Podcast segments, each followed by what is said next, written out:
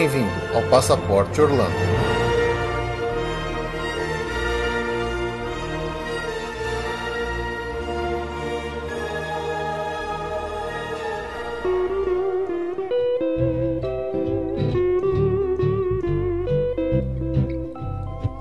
I met a hula girl at Waikiki, and every day she did a dance for me.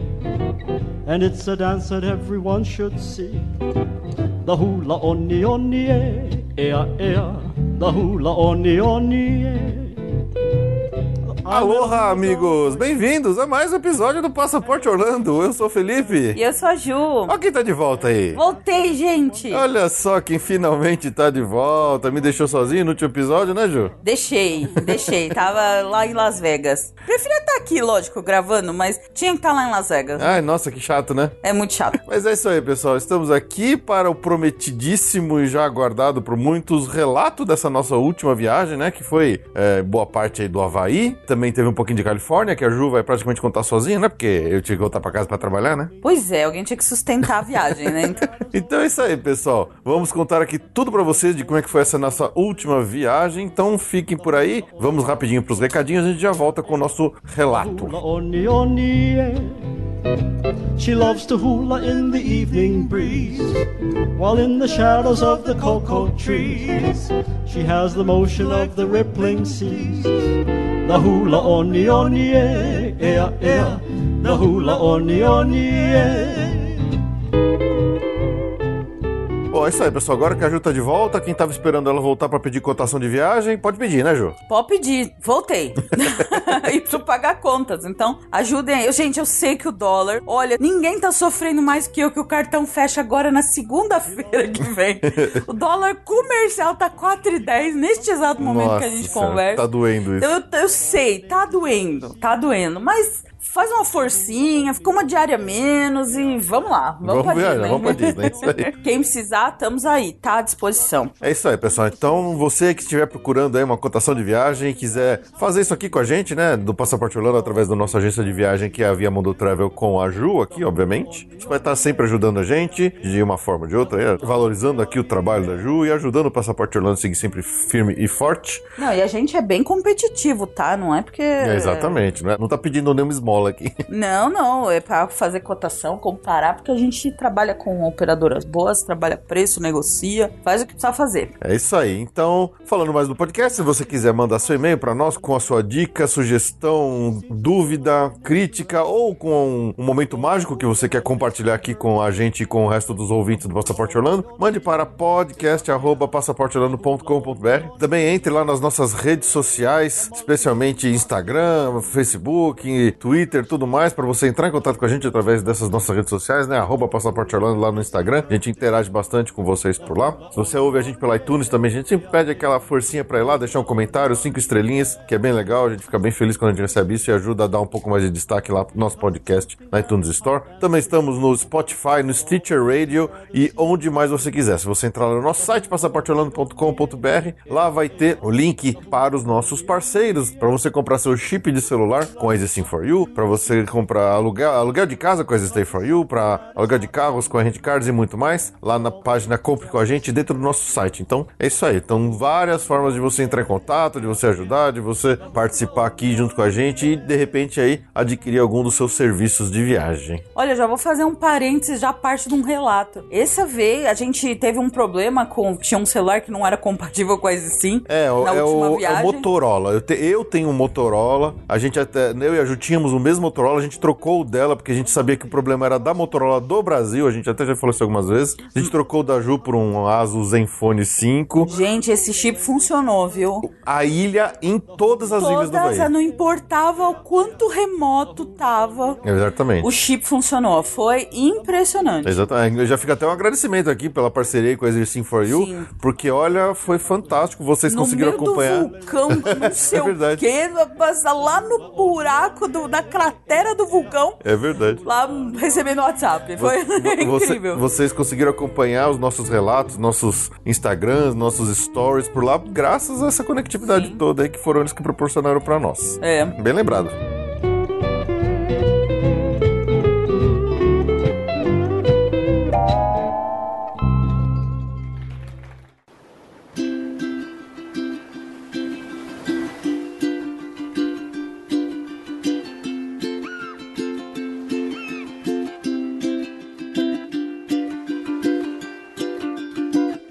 A long, long time ago, there was a volcano living all alone in the middle of the sea.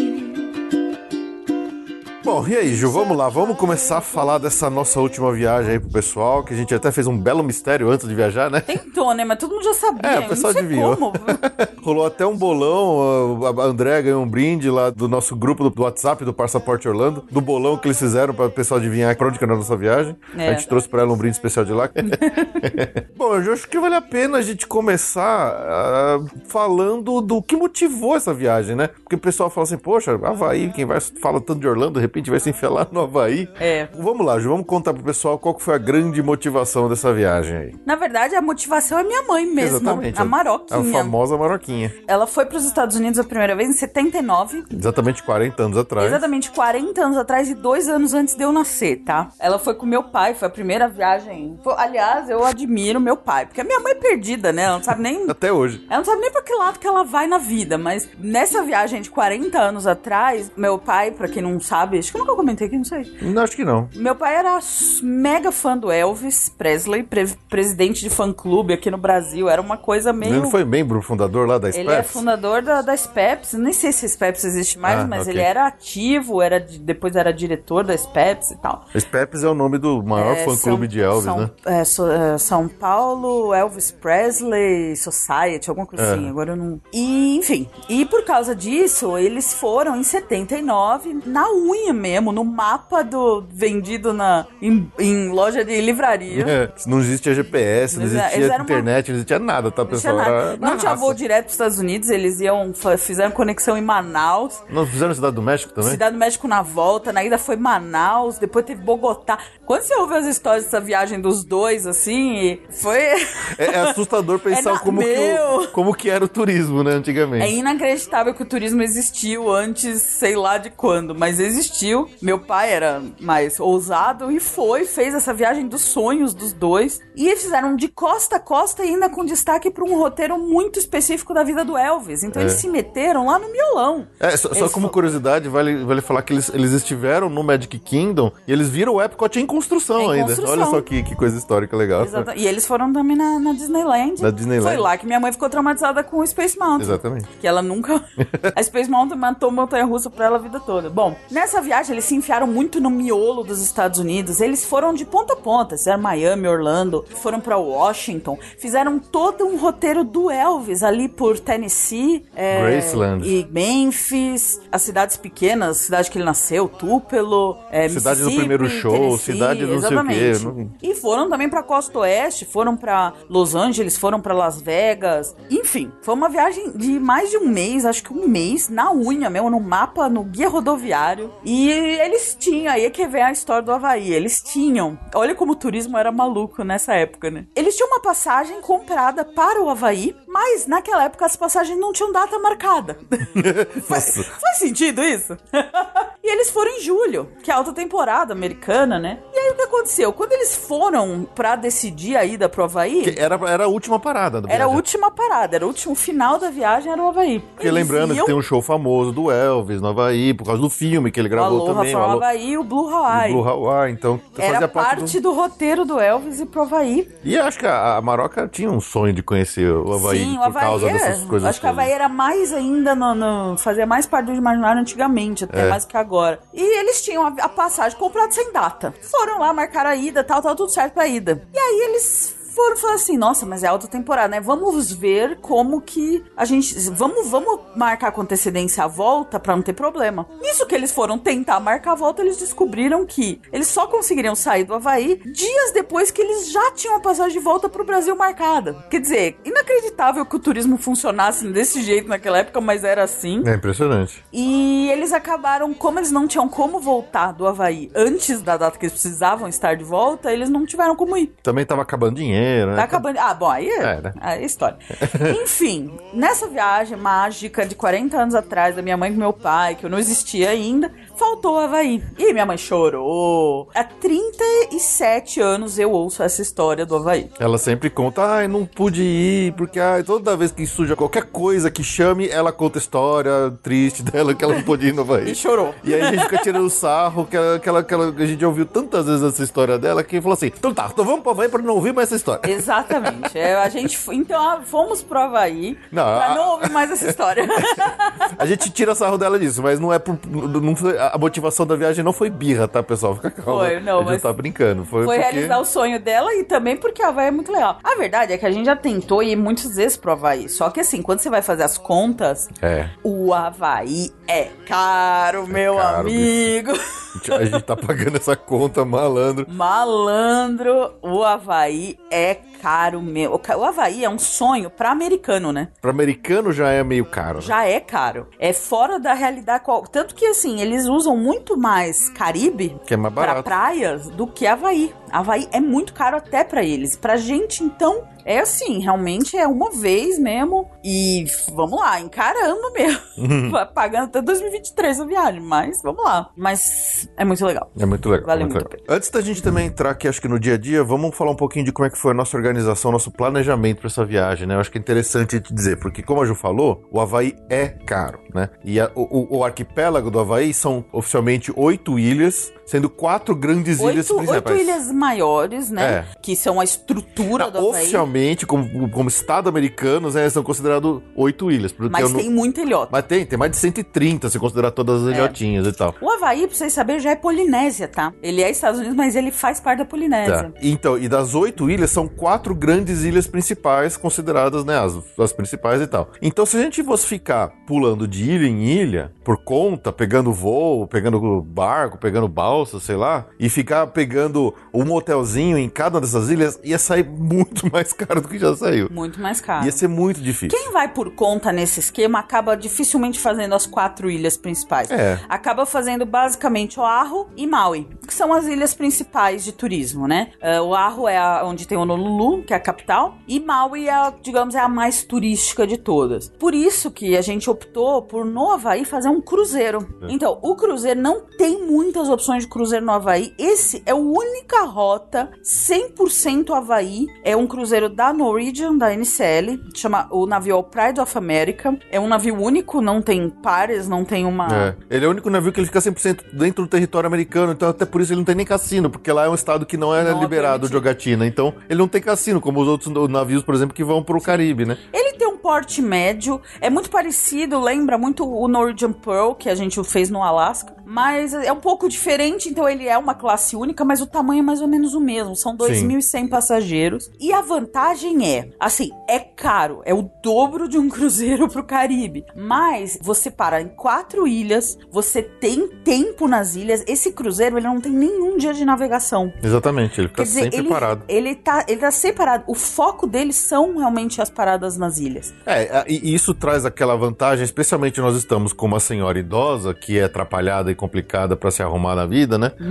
que a gente não precisa ficar arrumando mala e saindo e trocando de hotel a cada um, dois dias. Então, Sim. você enfia todas as suas roupas lá no- dentro da sua cabine e o seu hotel que vai te levando. Então, em termos de organização, isso foi, acho que uma das melhores coisas, Foi. uma das melhores decisões aí da viagem. É, aquele esquema de cruzeiro. Você tem um dia pra fazer, um ou dois. Teve duas paradas com dois dias. Você tem tempo pra fazer as coisas, porque, assim, mas você tem que priorizar. Sim. Óbvio que a gente parava em algumas praias que falava assim, ah, eu queria passar o dia inteiro aqui. É. Mas, infelizmente, né, não dá. Mas, assim, no geral, deu pra conhecer muito Deu, bem. nossa, a gente conheceu coisa demais. Então, assim, é- a, a decisão pelo cruzeiro foi financeira e prática. É. Talvez em algumas das paradas a gente tivesse escolhido melhor outros passeios, fazer de Sim. outras formas, mas como a gente optou pela praticidade, talvez a gente conhecendo como foi, a gente escolheria diferente. Mas aí quando a gente chegar nesse momento, a gente fala com mais detalhes. Sim. Assim, então a, a ideia foi essa. Falando de planejamento um pouco também, o que assustou pro Havaí é o tempo de voo, né? Nossa Se senhora. fosse meio que direto, seriam dois voos de 10 horas. Um de 10, um de 9, né? Da American aqui pro Brasil, Havaí, os pontos de conexão são Dallas ou Los Angeles. Então a gente optou por Dallas e a gente optou por ficar um dia em Dallas pra realmente esticar a perna, né? Porque. Pra não é deixar esse voo de chegada lá muito cansativo, pra Maroca é fumante, pra ela poder dar uma fumadinha, né? Lógico. Não, e perna de todo mundo, né? 20 horas não é Exato. E aproveitamos, já que não conhecemos Dallas, já que não conhecemos o Texas, vamos conhecer, né? Vamos passar um dia em Dallas. Então foi uma decisão assim. Então foi Dallas, aí depois a gente foi direto lá pro Havaí. A gente ainda ficou dois dias em Honolulu. Ficamos no, na, na- em Waikiki mesmo, né? É, que no é o hotel. centro. Alugamos até um carro lá Alugamos poder. um carro pra um dia passear, depois a gente chega em detalhes. Fizemos o cruzeiro. No dia de saída do cruzeiro, a gente ainda, de última passada com o cruzeiro, a gente fez uma, um, mais Um o- a ilha lá na o norte dessa ilha, que é o Arro. E aí o Fê veio embora. É, eu precisava ir embora, então eu voltei por Los Angeles direto pra São Paulo e a Ju pegou no mesmo dia, foi no avião pra São Francisco. Pra São Francisco, que era um lugar que minha mãe tinha ido lá em. Naquela mesma Naquela viagem. que ela sonhava em voltar. Eu nunca tinha ido pra São Francisco. Eu não conheci São Francisco, né? Ele ainda não, ele vai, ele vai. A gente foi, e aí, logicamente, vocês conhecem já a história, a fama da Maroca. Acabamos gloriosamente a viagem em Las Vegas e eu fiz São Francisco a Las Vegas de carro. E pensa que essa, essa paixão da, da Maroca por Las Vegas, que hoje em dia ela repete todo ano, começou lá em 1979, né? Exatamente. Nessa mesma viagem. É. Não, tinha que ser lá. Tem que ter Las Vegas, então. E ainda esse roteiro a gente fez de carro, passando ali pela Highway 1, Pacific. Ficamos em Monte Rey nesse caminho, ficamos em Santa Bárbara, fizemos Big Sur. E aí eu falo em detalhes. É e acabamos gloriosamente em Las Vegas. Última noite com o show da Celine Dion lá no Coliseu, tá? com música do Titanic. Caramba, meu!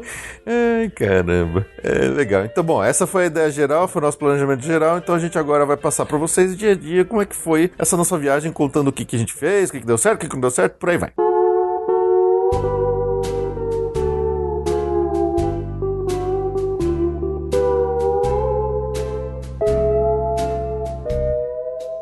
Muito bem, primeiro dia nós pegamos um voo longuíssimo até Dallas, uma gloriosa classe Econômica e- Premium. econômica o Fê premium. estreou na Econômica Premium. Olha, eu, eu achava que esse tipo de coisa assim, ah não, pra que gastar mais? É Putz, besteira. é muito bom. Faz diferença, viu? Caramba, primeira vez. Eu- porque a minha volta, que eu voltei sozinho, foi de econômica normal. Porque eu falei, não, vamos economizar um pouquinho, que eu aguento. Puta, foi tão difícil voltar lá pra, ali no fundo do avião. Foi difícil, viu? É, como a minha mãe é, ela já tá bem idosinha e eu também tenho esse problema de lateralidade excessiva, a econômica premium da American é boa porque a cadeira é mais larga. É quase uma, é, uma pré-executiva, É assim. uma pré-executiva. Tem outras companhias, a Delta, a United, que a econômica premium, ela só é mais espaçosa na frente, ela não é mais larga. Pra mim já não adianta nada. Na American não. A É. econômica premium, ela é mais larga. Então, na, enquanto na econômica normal são três cadeiras num espaço, na, na, executi- na econômica premium são duas. Então, ela é mais larga. É. E já vale a pena. Ajuda bastante. Nossa, Ju, salvou minha vida. Eu era, eu era neurótica de avião, agora eu tô mais tranquila. É. Bom, então descemos em Dallas, Texas. E a gente fez um roteirinho bem simples por lá. Infelizmente, a gente não pôde fazer tudo que a gente queria ter feito, porque choveu para caramba nesse dia. Nossa. É, Dala, o São Pedro inteiro. nessa viagem ele foi, não foi assim, a coisa mais legal do mundo. Ele, não, ele poderia ter sido pior, É, não. mas ele não foi o cara mais legal, não. Todas as vezes na vida que a gente já passou por Dallas, a gente passou algumas em conexões Só em conexão. tal, tava tempo ótimo. No dia de ir embora, tava ótimo. No dia que eu voltei de Las Vegas, que foi conexão em Dallas, tava um céu de brigadeiro. No dia que a gente passou lá, choveu o tempo Choveu todo. o dia inteirinho. Então, Eu tinha uma programação bem mais cheinha de coisinhas, mas realmente a gente, no fim, lá no meio, no, no dia capou metade, porque É, coisas de ar livre, não sei o que, tava tudo miado. A gente né? ia subir numa torre lá, que é uma torre bonita, que tem uma bolona lá em cima, que parece A gente bola do Epcot.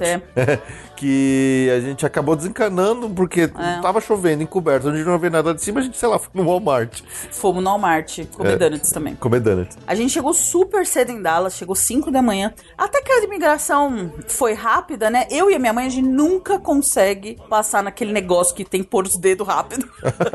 Ou com esse sistema infernal. O Fê sempre consegue pegar o papel sem o X. A Você- Ju tem essa, a Ju, tem umas digital meio, meio carcomida. Não, aquele programa é falho. Uma vez que você não pegou de primeira, ele não dá mais as quatro digitais. É um inferno, Hum. aquele programa. E aí a gente teve que ficar numa filinha lá. Demorou uns 20 É, minutos, chatinho. mas até que foi tranquilo. Só que isso era super cedo. Na verdade, a gente teve que esperar no avião até dar o horário mínimo. Porque não tinha nem aberto Não ainda tinha nem a aberto imigração. a- o gate lá, né? Acho que a gente chegou antes das 5. É. Nisso, a gente saiu de lá, conseguiu ir rápido tal, pegou o carro rápido, foi pro hotel, que era do lado do aeroporto. A gente A, a gente, a gente foi tão rápido que a gente chegou na Alamo, lá na, na sessão lá de, de aluguel de carro, não tinha ninguém, tava vazio. Não tinha ninguém. É, pra quem tá acostumado a chegar em Orlando e Miami, que tem aquela loucura naquele, naquele shopping center de, de aluguel de carro, você chegar numa, num ambiente lá de aluguel de carro e tá absolutamente ninguém, tem um, um cara da, da Alamo esperando pra te atender, É inacreditável. foi, foi inacreditável. Surreal. E aí a gente chegou super cedo no hotel. E aí falando, meu, pelo amor de Deus, eles vamos conseguir um... Early check-in. Um early check-in. Ele falou, ó, pode, podemos fazer sim, mas tem que cobrar 30 dólares. É. Foi um dinheiro bem pago, porque aí a gente conseguiu se instalar e ainda ficamos lá um tempo. Acho que eu até tirei um cochilinho, porque a nossa primeira parte do programa, prevista, que essa foi mantida apesar da chuva, era visitar o AT&T Stadium. Lá do Dallas Cowboys, da NFL. Exatamente. Apesar de não ser o nosso time, né? Esses desgraçados terem desqualificado o Seahawks no- no- nos playoffs na, na última temporada, mas é o AT&T Stadium é considerado um dos mais incríveis da NFL, né? Dos Estados Unidos e tal. Sim. E eles têm todo um tour VIP lá que eles fazem. Aí falaram, ah, vamos aproveitar, vamos É. conhecer esse estádio, né? Eles têm, dependendo do dia, precisa entrar no site deles para ver o que, que tem disponível. Existe um tour, um self-guided tour, que não é disponível todos os dias, e nesse dia que a gente ia, não tinha esse, que seria mais barato Self-guided quer dizer, você vai por conta. É, no dia que a gente foi, porque tava já mexendo alguma coisa lá no estádio, eles deixaram. Só tinha a opção do tour com o guia, que é Sim. o VIP Tour Guide lá. E aí realmente é com guia o tempo todo, tinha a cada meia hora. E aí é um tourzão mesmo, vai. Foi uma, uma hora e meia, né? Uma hora e meia de tour. É um, um belo tour. A gente, eu achei A que gente fosse, passou por fosse meio todo- migué, mas o cara passa, anda um tempão com a gente. A gente anda por dentro do estádio, anda por dentro do, das cabines executivas. A gente entra, entra dentro da, da cabine exclusiva do dono do time. Sim. A gente chega lá embaixo, no nível do gramado, a gente vai ver os locker rooms, né? Os vestiários dos jogadores, onde tem Das os nomezinhos. cheerleaders. Os vestiários das cheerleaders, porque as Cowboy Girls lá, as, as cheerleaders do Dallas Cowboys são conhecidos como é, o time de cheerleaders mais famoso dentre os times da NFL e tal. Então, pô, foi, foi um tour bem interessante. Eu achei muito, muito legal. A gente É andou pra né? caramba. Aquele estádio é monstruoso. Ele é enorme, ele é coberto e. Ou não, ele Ou tem um não, buraco, é. dá pra ser É. descoberto. Tava coberto, né? Por causa do. Ele e ele também. É, um- é um estádio pra 80 mil pessoas. Vocês têm noção que é um estádio pra 80 mil pessoas? O telão era. A gente já via nos jogos de NFL, né? Assim, impre- lá é inacreditável o tamanho do telão. Eles contando da estrutura, ah, tem uma. o telão pesa duas. 600 toneladas, o telão de LED fica em cima no meio do telão do, É, é do- inacreditável. do gramado. E eles contando o que eles tiveram que fazer pra enfiar o telão lá. A estrutura, existem duas vigas, sei lá se é vigas, de metal que dão a estrutura de, de, São dois arcos. sustentação. Dois arcos que dão. Eles falam que é o arco, que é um arco puro de sim, metal, não sei o que, é mais longo do que o Empire State Building. É, surreal, É é, uma, surreal, uma é surreal. loucura mesmo. Valeu muito a pena o Valeu, passeio. valeu muito a pena. Acho Apesar de ser legal. o Dallas Cowboys. É, pra- quem gosta, pra quem conhece, de repente, pra quem torce pro Dallas Cowboys e conhece um pouco mais da história do time, o guia que vai com a- com a gente, o cara conta muita coisa, conta muito dos detalhes da história do time, fala muita coisa dos, dos títulos, né, do- dos Super Bowls que eles ganharam, É. fala do dono, fala de quando que era antes. Então a gente, você, você passeia não só por dentro do estádio, mas você conhece um pouco da história do time mesmo. Então é muito legal. E até assim. do funcionamento do espo- desse esporte americano, porque é muito diferente do nosso, né? É. Esse negócio de ter um dono, esse negócio de ter. Pode mudar de cidade do nada, sabe? Imagina, o Corinthians vai pra Curitiba, sabe? Lá pode acontecer. Então é, é muito, é muito louco, assim. E, e também, assim, esse é um tour realmente só tinha americano, Só né? tinha americano. A gente era, os- os, os estranhos lá. os Não, se bem que tinha, um- acho que um, um Ah, tinha australiano. Tinha australiano lá, junto com a gente. Mas aí tudo bem, né? Faz parte. Mas olha, foi, foi bem legal. Recomendo se vocês tiverem alguma cidade que tem NFL, mesmo fora de temporada, e quiserem fazer um tour desses, eu acho que é muito bom. É meio carinho, né? É, 32 dólares 32 o dólares adulto. por pessoa, por adulto. Foi meio carinho, mas valeu a pena. Foi, foi bem legal. Aí saindo de lá do estádio do Dallas Cowboys, a gente foi fazer uma coisa que eu queria muito fazer, fa- fazer que, já que estamos no Texas, né, eu quero comer um churrasco texano. As famosas smoke houses lá do, do Texas, com aqueles churrascão que eles fazem, daquele, aquelas carnes toda temperadona assim, eu falei, não, eu preciso comer um churrasco texano, já que eu tô aqui, né? E aí, dando uma pesquisada antes e tal, pelos restaurantes mais eh, recomendados desses, a gente achou um que chama Pecan Lodge na internet. Que aparece muito, né? É, e parecia bastante, parecia tudo quanto é lista e tal. E aí a gente foi lá. A gente chegou até meio cedo, a gente chegou tipo 11h30 lá da manhã. E eu já tinha lido quando pesquisando que os caras falavam: não, chega cedo que o negócio já enche e tal. E é um esquema meio diferente, assim, esse esquema de churrascaria texana americana, smokehouse americana lá no Texas. É, é- não é um restaurante tipo você senta uma mesa e pede a carne e tal. É, é tudo meio. parece um, um balcão quick service da, Quick service. da Disney, assim. Tem filas, os caras servem pra você numa bandejona, mesmo com um papelzão no fundo. É uma coisa muito simples, assim. Apesar do, desse restaurante ele ser bem é, trabalhadinho, bonitinho e tal, ele tem aquela cara meio rústica. É totalmente rústico. É, e, e- e pelo que eu entendi, esse é meio padrão dessas smokehouses texanas, assim. É to- todos os lugares deles são assim. E aí cê- é até difícil de entender o menu lá, porque ele fica só escrito no, com giz numa é um lousa. quilômetro disso. A fila era. A fila... Bom, era o lugar certo, porque tava lotado. Tá lotado, a fila Uma tava quarta-feira com chuva tá lotada porque é o lugar certo. É. A fila era longa na, na parede toda do restaurante, o menu ficava longe. A gente começou a tirar foto pra tentar decifrar o menu. E assim, coisas que a gente até estranhou, tipo, não tem batata frita, sabe? É, exato. Aí a gente foi ver os ingredientes, eram os sides, eram tudo esquisito. Eram os nomes estranhos. Aí a gente falou, o que, que é isso? O, era um giló? Giló? Era Okram. Okram. É giló? É, Okram. o nome em português é quiabo, em inglês é okra. E era giló. A minha mãe que ama aquela coleslaw. Saladinha salada de repolho. Era pimentada, meu. Pô, Texas, come on, mãe. Salada não, né?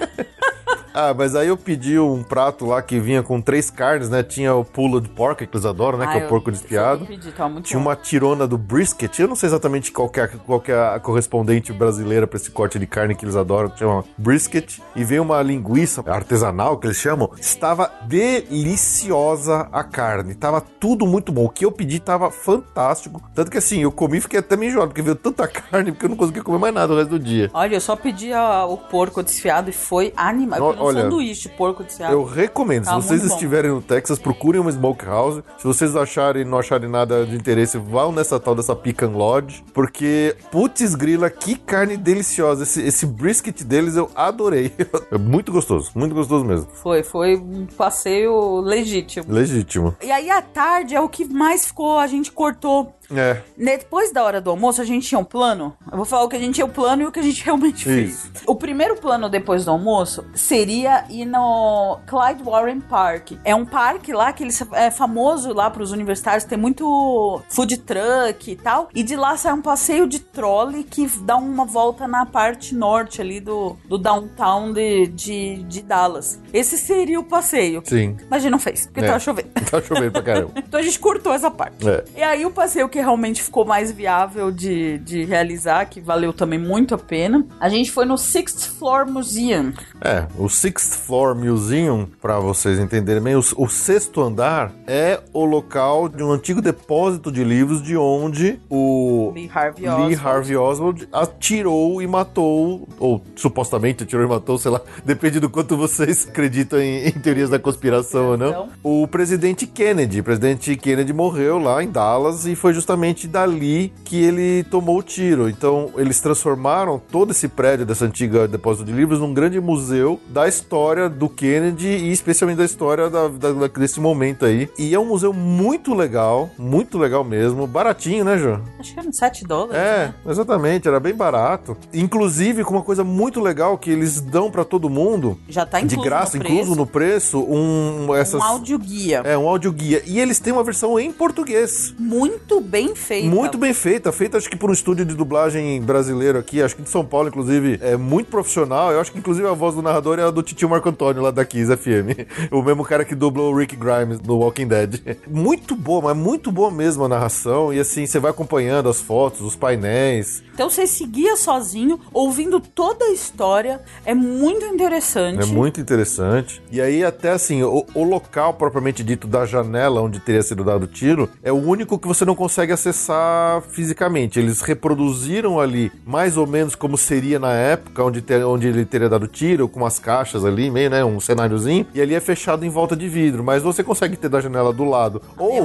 se você subir na janela de- do sétimo andar de cima, você consegue ficar na mesma posição e ter justamente a visão de onde estava o carro e tal. E lá é legal que eles realmente eles puseram as teorias todas. É detalhado num grau, porque você tem as filmagens. Porque o que ficou na história desse assassinato? Os civis que estavam assistindo, cada um com uma máquina, cada um tirou foto do evento Sim. de um ângulo. Então eles põem as fotos e as máquinas de cada civil que estava assistindo e os ângulos e de como aconteceu. Não, o, o, é, é um museu incrível. Eles realmente é muito detalhista. Muito... E, e levando até em conta um pouco dessa parte da teoria de conspiração. Sim, eles falam de tudo. Que é legal, que às vezes, né, quer abafar essa ideia de que Isso. pode ter sido. Assim, ah, eu não conhecia o desfecho da história. Uhum. Que teve um cara que mataram o Lee Harvey Isso Oswald. é famoso, é que eu acho que você não conhecia, não mas conhecia. é famoso isso, que o cara E foi que assassinado O cara foi depois. assassinado um dia depois. Quer dizer, ninguém, ninguém nunca vai saber a verdade dessa história mesmo. Uhum. É muito interessante e eles dão esse desdobramento todo. Não, assim. eles, na verdade, assim, eles contam a história da família Da Kennedy, família. contam a história dele, a ascensão dele ao governo, tudo. É, é bem completo a ponto de você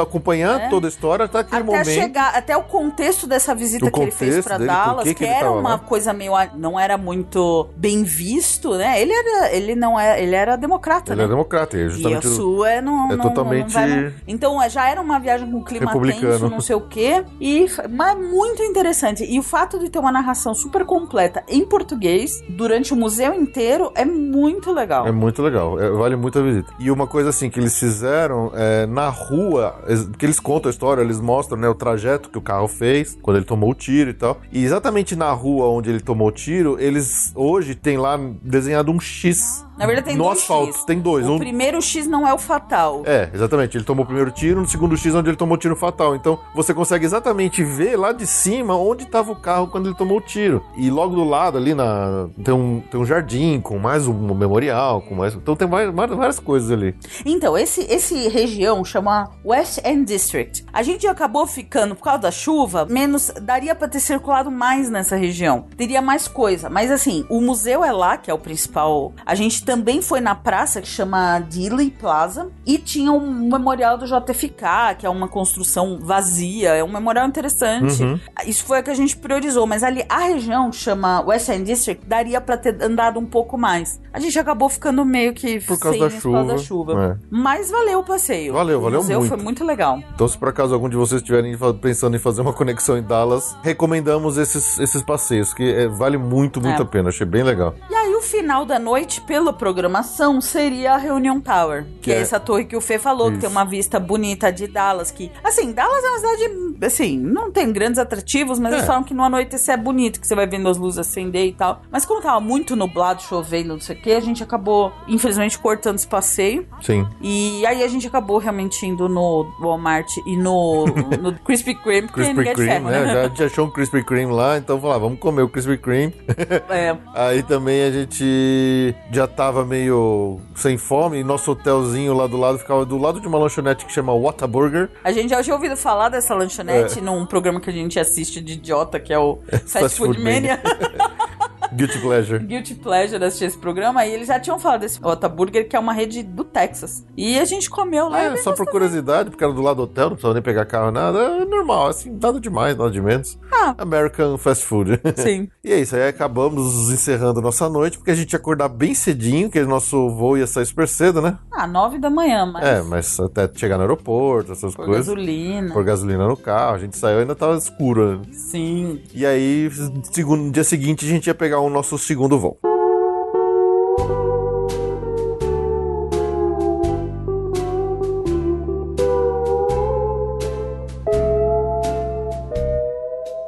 Começamos nosso dia, como falamos, tendo que abastecer o carro, correndo para o aeroporto para devolver o carro e tal. Sim, deu tempo tranquilo, mas eu Foi. fiquei meio nervosa. É, foi meio. Porque a gente tá acostumado com as três horas antes de chegar em voo e lá era voo local. É voo né? local, né? Pra ele, apesar de ser longe, é um voo doméstico. É. Mas foi bem tranquilo, a gente pegou o voo, mais uma vez, um voo de econômica premium. Premium. Passou o tempo rapidinho. Eu prefiro mil vezes mais voos diurnos do que noturnos. Ah, eu convenci ele. Olha, que bom. Não, mas eu sempre fui dessas. Eu sempre Nossa, preferi. eu amo voo diurno. Eu acho que esses, esses voos noturnos que você não dorme, chega no dia seguinte cansado pra começar o dia é muito chato. É muito ruim. Sou 100% voo diurno. É, então aí a gente chegou lá no, em Honolulu, pousamos em Honolulu. Por causa do fuso horário, apesar do voo ter tido 9 horas, a gente já ainda chegou lá meio-dia.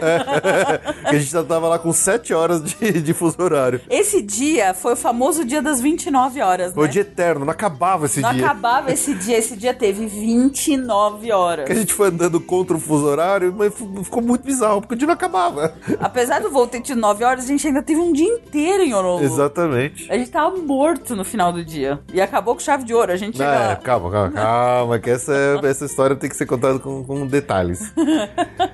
Bom, pousamos em Honolulu, a gente pegou um Táxi? um táxi para o nosso hotel que ficava em Waikiki. Waikiki é um, é um, é um bairro de da, da cidade, né? Um parênteses pro aeroporto de Honolulu. Nunca vi um aeroporto mais natureba Nossa, aquele. é muito esquisitão aquele Você aeroporto. sai né? no meio da, do nada, do mato. Tem, tem, um- tem uma passarela assim que de um lado tem um jardim japonês bonitinho com mato e do outro lado tem um monte de avião estacionado É, nos, e, nos sem portões. vidro, sem nada, tá? É, É. uma passarela Muito normal, muito louco. E assim, Honolulu pode assim, pra quem não, não de repente não tem essa visão, é, é uma cidade grande, tá? Uma cidade enorme lá no, no Havaí, cheia de Parece prédio, Miami. parece Miami, cheio de prédio, cheio de highway, cheio de trânsito. Trânsito. É, a- o- Aquela visão de Havaí romântica, esquece. Esquece, não você é chega- Honolulu. Quando você tá? chega em Honolulu, você toma um susto, porque você pode ficar meio frustrado. É. Mas aí você chegando em Waikiki mesmo, que é o nosso hotel ficava bem ali na Avenida Praiana mesmo, é beira, beira-mar ali, parece Miami, porque é aquela, aquela praia urbana, lotada de prédio, lotada de, de, de hotel, cheio de rua, cheio de carro passando, é bem louco, assim. Sim. É, você fala, pô, mas sério mesmo que eu, eu, eu saí lá, do, lá de São Paulo pra chegar no Havaí e chegar no Guarujá, sabe? É, Eu já tava preparada. Eu acho que É. o Fê e minha mãe não. Eu já sabia que o, o Não, eu- Waikiki Eu era tinha assim. noção que o Honolulu era muito grande, era uma cidade zona, mas eu não, não sei lá, eu não, eu não sabia o que esperar da hora que chegar na, na praia ali em Waikiki. É, mas a cor do mar já é Havaí, né? É, exatamente. O, aqua- o mar é muito bonito, tem, inclusive tem uma barreira ali, acho que pra, pra dar uma segurada nas ondas, forma meio que uma piscininha em alguns lugares. Sim. de É, mar. bem na frente do hotel. Bem na frente do hotel era assim. E a gente foi lá, já que chegamos cedo, a gente foi dar um passeio. Fomos andar por essa avenida pra conhecer o lugar lá. O primeiro susto veio quando você percebe que 70% dos turistas de lá são japoneses. Tem muito japonês. Inclusive, tem vários bondinhos, vários trolleys para o pessoal pegar. E a gente começou a olhar esses trolleys e mas nossa, como é que será que eu pego, né? De graça, é pago, não é? E aí o, o- a gente até falou com um policial lá num, num posto de informação e ele explicou pra gente. Tinha um desses ônibus que ele era gratuito. Pra qualquer um, era só subir. Não era gratuito, era 2 dólares. Ah, é, é verdade, dois drogas. É bem- é, mas era bem baratinho. Era pro cara E era um desses circular, hop-on, tal. hop-off. É, ele, ele, ele Mas tava circulava. sendo lotado, porque esses hop-on, hop-off são muito caros por aí. Lá era Sim. 2 dólares, então o povo ia mesmo. É. E, e aí a gente via vários outros trollezinhos que estavam sempre vazios. E esses trolleys, inclusive, eles tinham. Tava tudo escrito em japonês, não tinha uma palavra em inglês sequer nele, É. né? E aí você começava a ler na, na lateral, tava assim, exclusivo para clientes da JAL, né? A Japan Airlines. Quer dizer, se você foi pra lá com o da Japan Airlines, você pode usar aquele trolley. É. E tinha outros trolleys de várias outras empresas. Então era muito engraçado isso, porque, ah, só o pessoal que tá na rede de hotel tal pode usar esse trolley aqui. Eu, a gente achou muito, muito peculiar isso. É. A quantidade de, de oriental, de japonês que tinha lá, não só como, como turista, mas como, como imigrante mesmo, morando e trabalhando lá, né? Sim. É, não tem havaiano de verdade, não. É, em, em Honolulu, não. A gente viu mais nas outras ilhas, né? Os havaianos mais... é, Mas pouco, a Pouco, maioria era pouco. De fora. É, o pessoal falava, contou pra gente lá que é muito imigrante que mora lá. Porque é muito caro morar no Havaí. É. Os havaianos não têm mais dinheiro pra morar no Exato, Havaí. eles saem e vão morar no continente. É uma judiação até. Então você vê muito, muito imigrante japonês, muito imigrante chinês, Filipino. filipino, aus- australiano. Falaram que tinha até português. Eu falou que tinha muito imigrante de Portugal lá. Meio maluco. Meio maluco, Portugal né? É metade do mundo. Não. É engraçado, né? Mas aí a gente foi. Acho que a nossa primeira coisa foi tomar aquela, aquela raspadinha lá, né? Putz, lá tem raspadinha, que delícia. É uma raspadinha monstruosa, né? Monstruosa. Gigante. Não, num restaurantinho, numa loja de, chinês lá. É, Tomou uma raspadinha, muito boa. pois é. Aí E passamos na praia, né? A gente passou na praia, só que a gente voltou pro hotel pra fazer o check-in, né? Porque a gente chegou muito cedo, as malas ficaram lá. A gente fez o check-in, se trocou, botou roupa, vamos pra praia. Nosso hotel ficava bem perto do Diamond Head, que é, um- é uma montanha, um morro que tem ali perto. Um ex-vulcão, né? um ex-vulcão que eh, ele tem uma trilha bem interessante que pode ser feita a pé, mas como era muito grande, a gente não, não teve tempo de fazer essa trilha, né? Não deu dessa Não vez. deu. É uma trilha de pelo menos uma hora e meia. Exatamente. Cada trecho, né? A gente acabou ficando lá na praia um pouquinho, pegamos um pouquinho de mar já, né? Fomos já conhecer entrar no mar do Pacífico. A Ju ficou toda achando que a água tá muito gelada. né? Água gelada.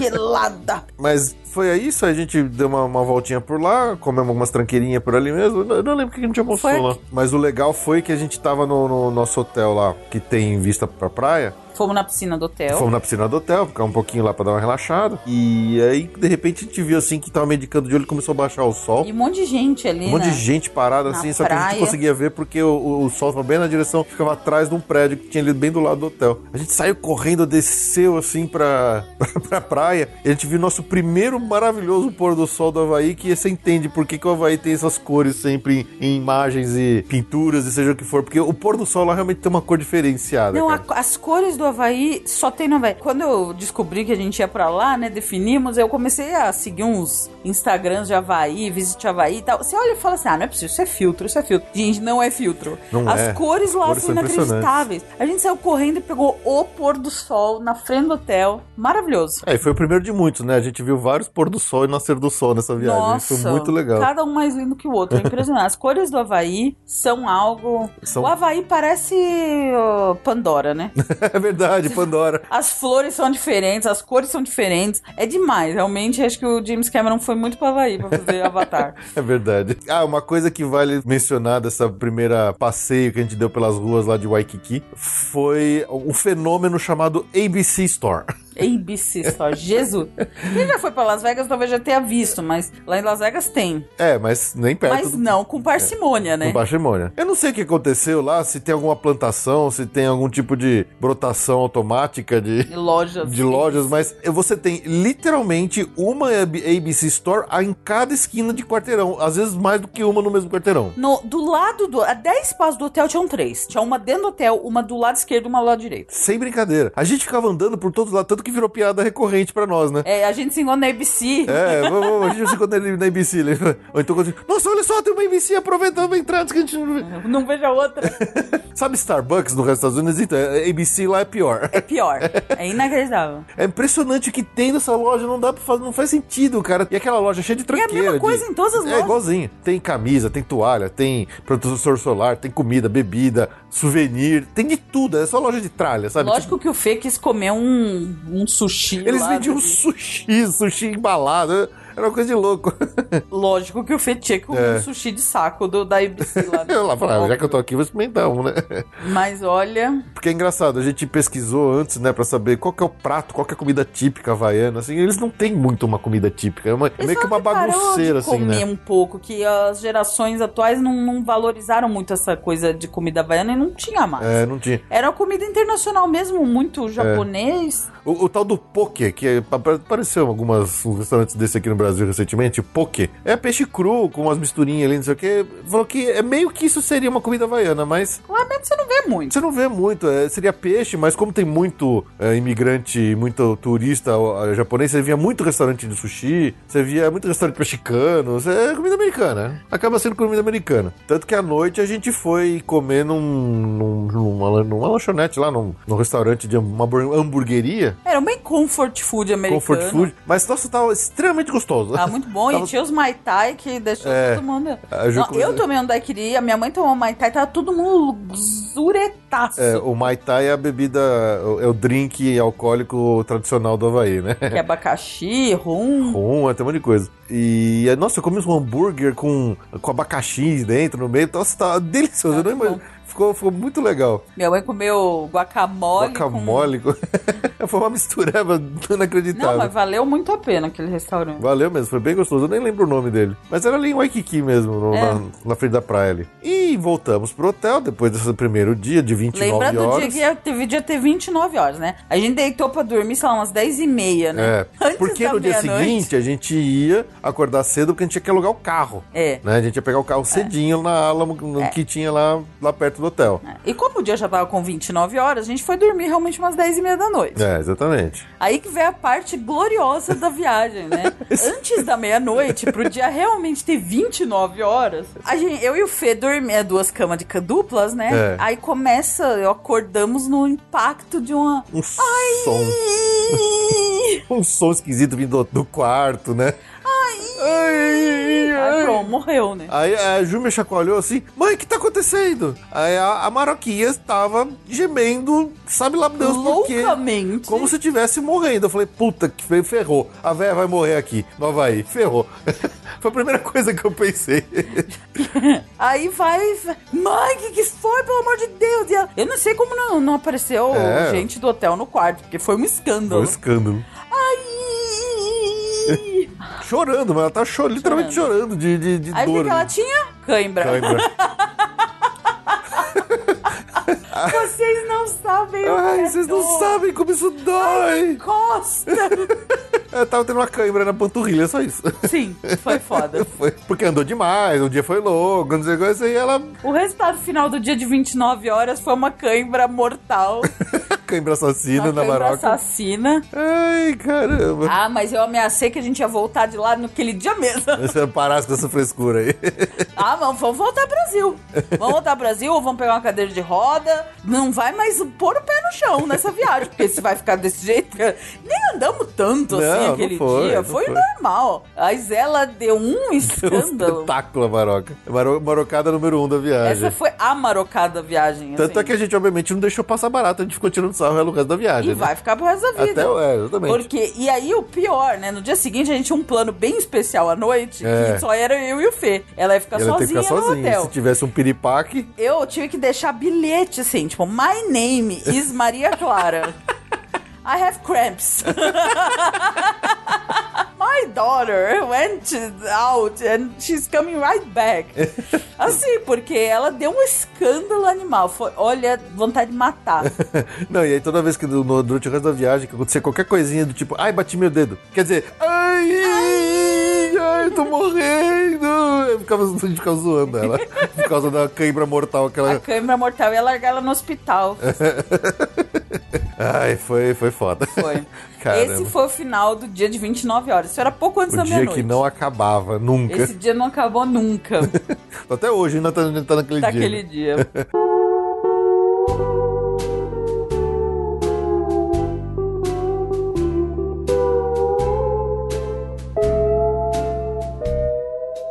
Dia seguinte, acordamos bem cedo, que a gente tinha que pegar o nosso carro lá na Alamo, acho que era umas 7 horas da manhã, né? Sete horas da manhã, hora que abria. Na hora que abria a Alamo, a gente alugou o carro, porque a gente ia fazer um passeio por vários locais que É, a gente programou foi o dia em- que a ali gente na... ia rodar, né? Exatamente, ali na ilha de Oahu, né? A gente não ia fazer a parte norte, porque essa a gente ia fazer com no último dia da- depois de sair do cruzeiro. Então a gente fez tanto a parte histórica de Pearl Harbor, quanto o lado leste da ilha. Então eu fiz um roteirinho que era começando por Pearl Harbor, depois a gente ia por dentro. é, Deu uma zoeira que tinha um pedaço fechado, mas enfim. É, pois é. É, a gente fa- ia fazer as praias do lado leste, que eram consideradas bem bonitas, e acabava lá no, no hotel, né? Então esse era o roteiro do dia que a gente ia fazer de carro. Então esse dia a gente ia pôr o pé na, na estrada. né? Exatamente. Aí pegamos o carro, voltamos pro hotel, pegamos uma maroquinha que tava morrendo de cãibra ainda, sabe lá se deu, né?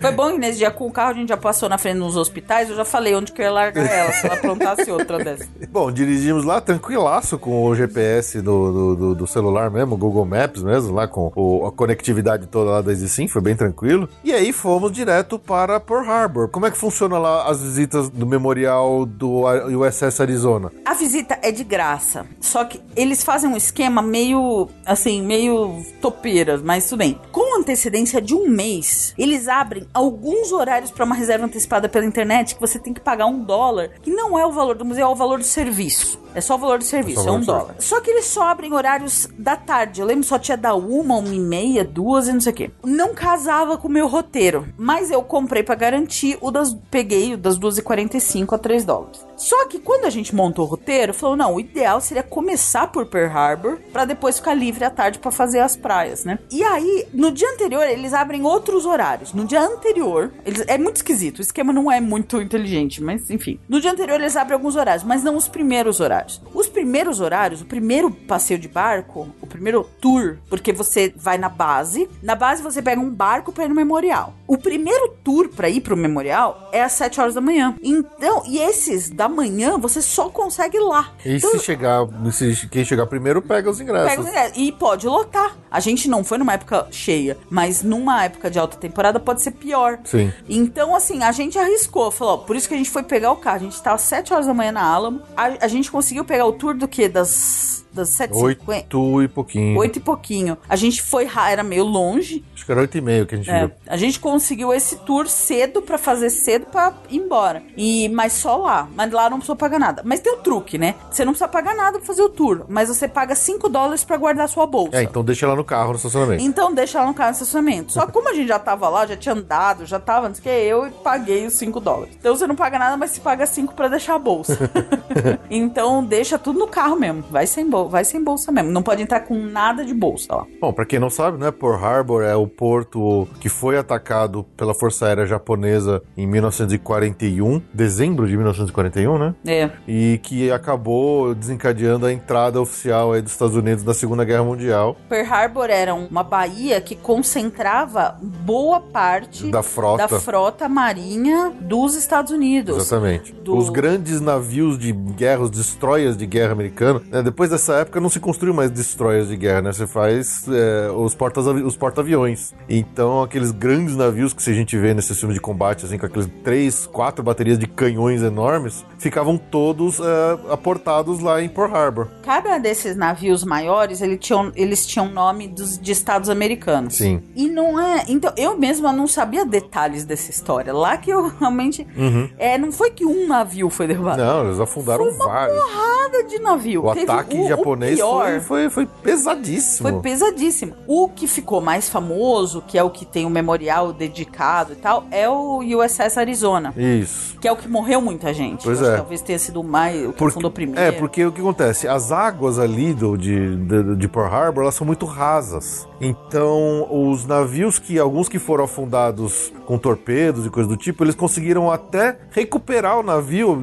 Nem todos, né? Mas alguns eles conseguiram recuperar. Três eles não recuperaram. Foram muitos. a- Foram muitos que afundaram. Não lembro quantos que tiveram avaria. Acho que mais de 20. Foi. Três afundaram que não sem jeito. E Isso. o Arizona é o que morreu muita gente. É, porque o que aconteceu? Os outros foram atingidos durante a batalha, eles afundaram, adernaram e tal, e alguns eles conseguiram recuperar, outros não. O Arizona, o que aconteceu? Teve um torpedo que atingiu o paiol do navio. Então o navio explodiu de dentro pra fora. E aí, o pessoal que tava dentro, né, os, os marinheiros que estavam dentro, não conseguiram fugir. Então foram 1.177 pessoas que morreram dentro do Só USS Arizona. Só no Arizona. Acho que no total dava mais de 3 mil, né? Dava 3 mil. Era, é gente aberta. Na batalha lá de Pearl Harbor. Teve gente em praticamente todos esses navios tinha, teve mortes, mas o Arizona foi o que mais. E teve três, eu não lembro. os- É, o. É, o SS Califórnia, Califórnia. eu esqueci o nome dos outros. É, E, e ainda hoje lá portado tá o SS eh, Missouri, Mississippi. Mississippi, Ele- Missouri. Ele tá lá ainda hoje pra, pra você Pra pra, visitar. pra ser visitado. A gente acabou não visitando ele porque não dava muito tempo pra gente, mas você vê ele. O barco passa pelo lado dele, né? Sim. Uma coisa que é interessante assim, antes de, da gente pegar o barco que faz o que vai até o, o Memorial do Arizona, e a gente entra numa salinha de cinema onde eles passam o filme explicando essa história toda. do- Impressionante. é Fiquei muito com filmagens reais, locais e tal, da época. E eles fazem tudo assim de uma forma extremamente respeitosa, não é assim. é, Oba-oba. Oba-oba, não é patriotismo exagerado. E é curioso porque a maioria dos turistas era japonês. É, pois é, é verdade. É estranho assim, a gente fica meio falando, o que será que esses caras estão pensando, né? Porque lá depois tomaram os, hum, bomba atômica na cabeça, né? Exatamente. É. Tanto que eles falam assim, né? O memorial é um local de contemplação e silêncio e reza. Eles não ficam, eles não ficam vangloriando nada disso. Eles, eles tratam com muito respeito esse memorial. É. E tanto que assim, e- o memorial mesmo, ele, ele fica. É um, é um. Onde tem a bandeira, ele tá em cima do- dos restos do navio que ainda estão lá no fundo, né? Dá pra ver. Dá pra ver o O navio. navio, ele, o Arizona mesmo, ele tá lá embaixo, mas ele dá pra ver do desse memorial. Aí que vem uma coisa que a gente não entendeu até agora, ninguém explicou direito. É. A gente não pôde descer. Pois é, a gente achava que desceria do barco pra poder ir no memorial. Que é o normal. O passeio é pra descer no Isso. memorial, mas por alguma razão aquela é período não estavam deixando descer no memorial. Exatamente. O, o no- Então o o barco... ficou ali parado do lado do memorial uns 10 minutos e depois começou a vir embora. Mas assim, a gente não conseguiu ter essa visão. É, de cima ali do, do- do navio afundado. Tanto que eles falam que até hoje esse navio ainda tem. fica soltando óleo. Eles chamam Ah. de lágrimas. É, eles chamam de lágrimas negras, né? Do, do, do acontecimento. E aí você vê até um pouco de oleosidade ali na água, até hoje em dia, assim, é interessante isso. Porque eles falam que não tem como tirar, né? Tá lá, tá vazando óleo até hoje. É. Mas enfim, foi uma visita muito interessante, mais um momento histórico aí, de conhecer uma parte da história mundial aí, da, da Segunda Guerra Mundial, especialmente. Foi muito, muito legal. Foi bem, bem até emocionante, né? Você reviver ali naqueles vídeos que eles passam, da forma que eles contam a história. O Arizona, que é esse passeio do barco, ele é grátis. Ele é grátis. Mas na estrutura de Pearl Harbor tem mais pontos de visitação que não são grátis. são, é, são pagos. Um deles, o Fê se interessou em ir, que era o submarino. O SS Bolfin, que é um submarino de Segunda Guerra Mundial, submarino a diesel, que tá aportado lá e eles fizeram um museuzinho dentro dele. Como eu tenho meu claustrofobia, eu não quis ir, acho que no fim eu fiz bem, É. né? Mas Você, você comprando a entrada para esse, esse submarino, você também ganhava entrada pro museu. De novo, por causa do nosso tempo, a gente não teve tempo de ir no museu, fui só no submarino, que também foi. Nossa, foi muito legal, foi uma experiência muito, muito interessante. Eles também te dão um, um radiozinho com um, um audio tour para você ir, se entendendo o que tá acontecendo. Então, em a, cada, a cada salinha que você passa, você tem um númerozinho que você digita lá e ele vai te falando o que, que significa aquele lugar. E, cara, como era apertado, nossa, dá uma cla- claustrofobia, você tá ali dentro daqueles corredores apertados, imaginando aquele negócio em combate, sabe? Aquela correria de gente andando pro lado pro outro, aquelas camas minúsculas, aqueles, aqueles assentos pequenininhos. É, é muito impressionante você pensar numa situação de combate, os marinheiros que estavam né, ali naquela situação. não pode ter claustrofobia Não mesmo. pode mesmo. E eu achei legal porque dava pra entrar no submarino. Por isso que eu, que eu fiz questão. Eu falei, não, agora eu quero ir. Eu quero entrar no submarino da Segunda Guerra Mundial. Daria pra ter ido no Missouri, tinha um museu, tem mais coisa, dá pra passar um dia lá. Dá, dá. Tinha coisa pra caramba, Quem gente. tem esse interesse e esse tempo, dava pra passar um dia. A gente, como tinha mais planos, a gente fez isso Exatamente. mesmo. Aí, saindo de lá, pegamos o carro e fomos fazer o resto do nosso tour desse dia, né? Infelizmente, tava tendo um monte de Obra. obra nas ruas, nas estradas de lá. A gente acabou não conseguindo chegar num dos pontos que a gente queria ir. E aí, fomos conhecer as praias, né? E eu, foi, eu acho que foi o ponto, foi o ponto alto desse dia, né? Foi conhecer Foi. essas praias aí do Havaí, lá da ilha de Oahu. Aí sim, sabe? Falou assim, tá. Tá, agora eu É cheguei no o Havaí.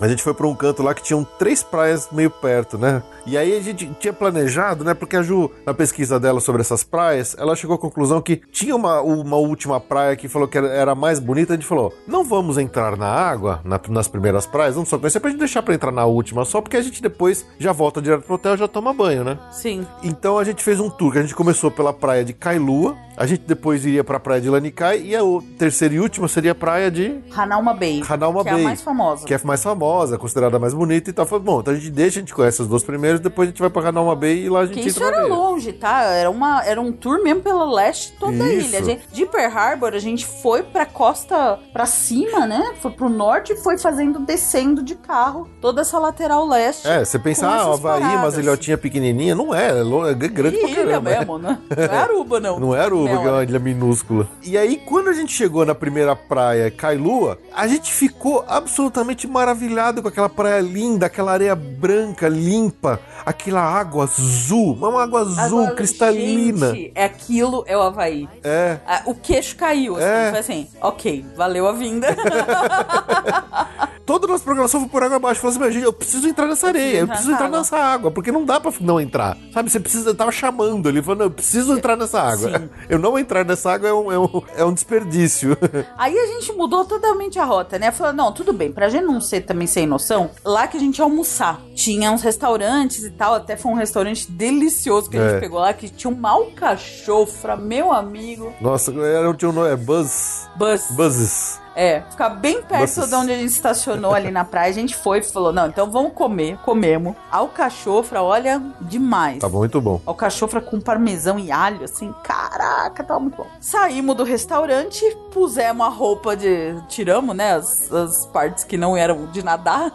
e tive, a gente teve que entrar naquela. Não, não dá, tinha que entrar na água, era E impressionante. foi animal. Não, e aí a gente falou, beleza. é essa? É, aí a gente falou, beleza, essa praia é linda, ok, já entramos, vamos conhecer as outras, né? Aí a gente desencanou, tomou uma ducha, se trocou de novo. Aí quando chegou na segunda praia, que era Lanikai, Que é bem pertinho. que era ti, era mais bonita ainda. Era mais bonita! Era mais linda. A água era mais azul, era mais clara, a areia era mais branca. Eu não sei como aconteceu isso. Vamos dizer assim, se Kailua já tinha sido a praia mais bonita que a gente já viu na vida, em três segundos, quando a gente chegou em Lanikai, a praia era mais bonita ainda. Foi uma coisa... Mas assim, eu quero É. esse lugar maravilhoso. Não, e acho que a gente chegou bem na hora certa do dia, porque a iluminação do sol tava deixando aquele mar ali fantástico. Aí a gente ficou pensando, bom, se o pessoal, todo mundo fala que a Hanauma Bay é mais bonita que Lanikai, nossa, eu nem imagino o que, que deve ser essa praia, né? Deve ser areia de ouro. Exato. Areia de ouro, água Evian.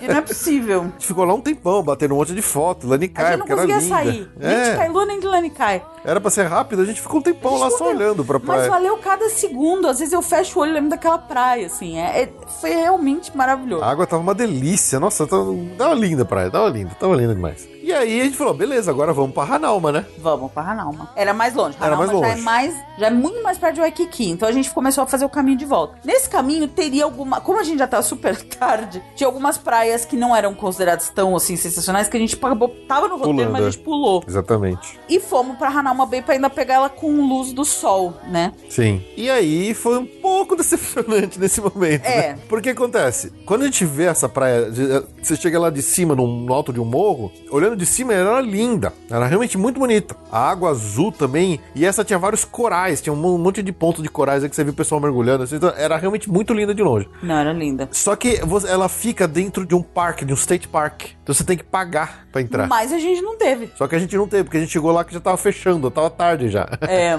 E é isso que foi o problema. O sol já tava baixando, então não- a gente não conseguiu ter o impacto, talvez, que a praia realmente deve dar com a iluminação do dia no, no horário certo. Exatamente. E, e até pra você descer na, na praia, você tem que é, ver um vídeo de preservação, de não sei o que. Era cheio de frescura, era chato. A gente chegou lá, tinha um cara que deu umas informações tudo errada pra gente, a gente ficou Um dando babaca. volta. Ficou perdendo um tempo do caramba lá, Já correndo atrás do tarde, rabo. Porque o que acontece? Lá você estaciona na parte de cima do penhasco e a praia é longe. Dá pra ir andando, mas pra minha mãe fica mais difícil. Então tinha um transporte, só que o transporte é horário. E o babaca lá dando informação errada, tudo já meio fechando. É. Foi meio estressante. Ainda bem que a gente conseguiu ainda pegar o transporte pra descer e conseguiu pegar pra subir, o que era Não, mais e tinha- importante. Ainda mais depois da cãibra mortal, a gente tinha que pegar o transporte de Sim, a cãibra mortal, a gente ficou tratando a maroca que nem um bibelô, né? E, mas assim, deu certo de descer. O mais bonito que a gente viu foi quando a gente acabou de chegar, que ainda tava mais claro, e realmente é A maravilhoso. vista de cima dela é fantástica. É maravilhoso. É que eu acho que quando a gente chegou lá embaixo, ela já tinha baixado e não, não teve o mesmo impacto. Então, mas a areia, ela não era uma areia tão branca e tão bonita quanto as das outras duas E praias. era uma praia lotada. Era uma praia cheia de E aí já gente. tinha uma cara mais de farofa, tinha umas, uns copinhos no canto, Sim. sabe? Era Assim. uma areia mais terrosa, assim, sabe? É. Então, Então, ela não assim, teve o mesmo impacto. Não por isso teve. que... Realmente, a, a, a- praia, é, Kailua e Lanikai, cara. Fantástico. é, dava pra ter passado o dia Dava mesmo. Kailua e Lanikai. Talvez... é, Merecia. Teria, merecia, merecia mesmo. Não, e Lanikai a gente já passou, mas eu só voltar. É complicadinho, porque não tem estacionamento, não tem nada. Você para na frente das casas. Ela fica tipo dentro de um condomínio fechado, É assim. tipo dentro de um- É, e você tem que achar uns acessinhos pequenos pra praia, mas vale a pena. Vale a pena, vale a pena mesmo. Kailua já é mais organizadinho, tem banheiro. É. Aí a gente voltou. Porque, na verdade, no roteiro original, a gente, eh, no caminho, tinha a Sandy Beach e o Blowhole Lookout. Bem pertinho da, da Hanauma Bay, mas nesse caminho. Como a gente tava com pressa pra ver essa praia com sol, a gente quando saiu de lá, falou: não, vamos voltar um pouquinho pra ver pelo menos o blowhole e a Sandy Beach. Sandy Beach, a gente acabou não descendo nela, mas ela é uma praia com areia escura. Ela é uma praia com areia escura, que é de. Areia vulcânica. Areia preta. Então Areia tem preta. pedra e tal. Essa a gente não. A gente viu mais pela estrada mesmo. Sim, né? sim. A gente realmente parou de volta, que também foi maravilhoso, no Blowhole Lookout. Nossa, muito legal. É um canto assim que você para é um, um mirante, né, assim, em cima das pedras, e você olha pra baixo, tem aquele monte de pedra preta vulcânica bonita assim. E quando as ondas batem, ela entra por uns canais ali que seriam tubos de lava e ela no Faz meio da alguma pedra pressão, faz uma pressão, ela, puxa, ela dá um- Explode. explode pra cima num, num- num jatão de água Pode assim. subir até 9 metros. É. A gente não chegou a ver isso tudo, mas É, porque acho que a maré não tava a maré. a- toda essa viagem nossa do Havaí, a maré tava baixa. É. Então, todos os momentos, todos os pontos que eles falavam, olha aqui, é isso, mas a maré agora tá baixa, então. Mas ela subiu, viu? E é muito É impressionante. muito bonito, é muito legal. Valeu muito a, a pena visitar. E aí fica aquele monte de gente ali torcendo Esperando. pra água subir.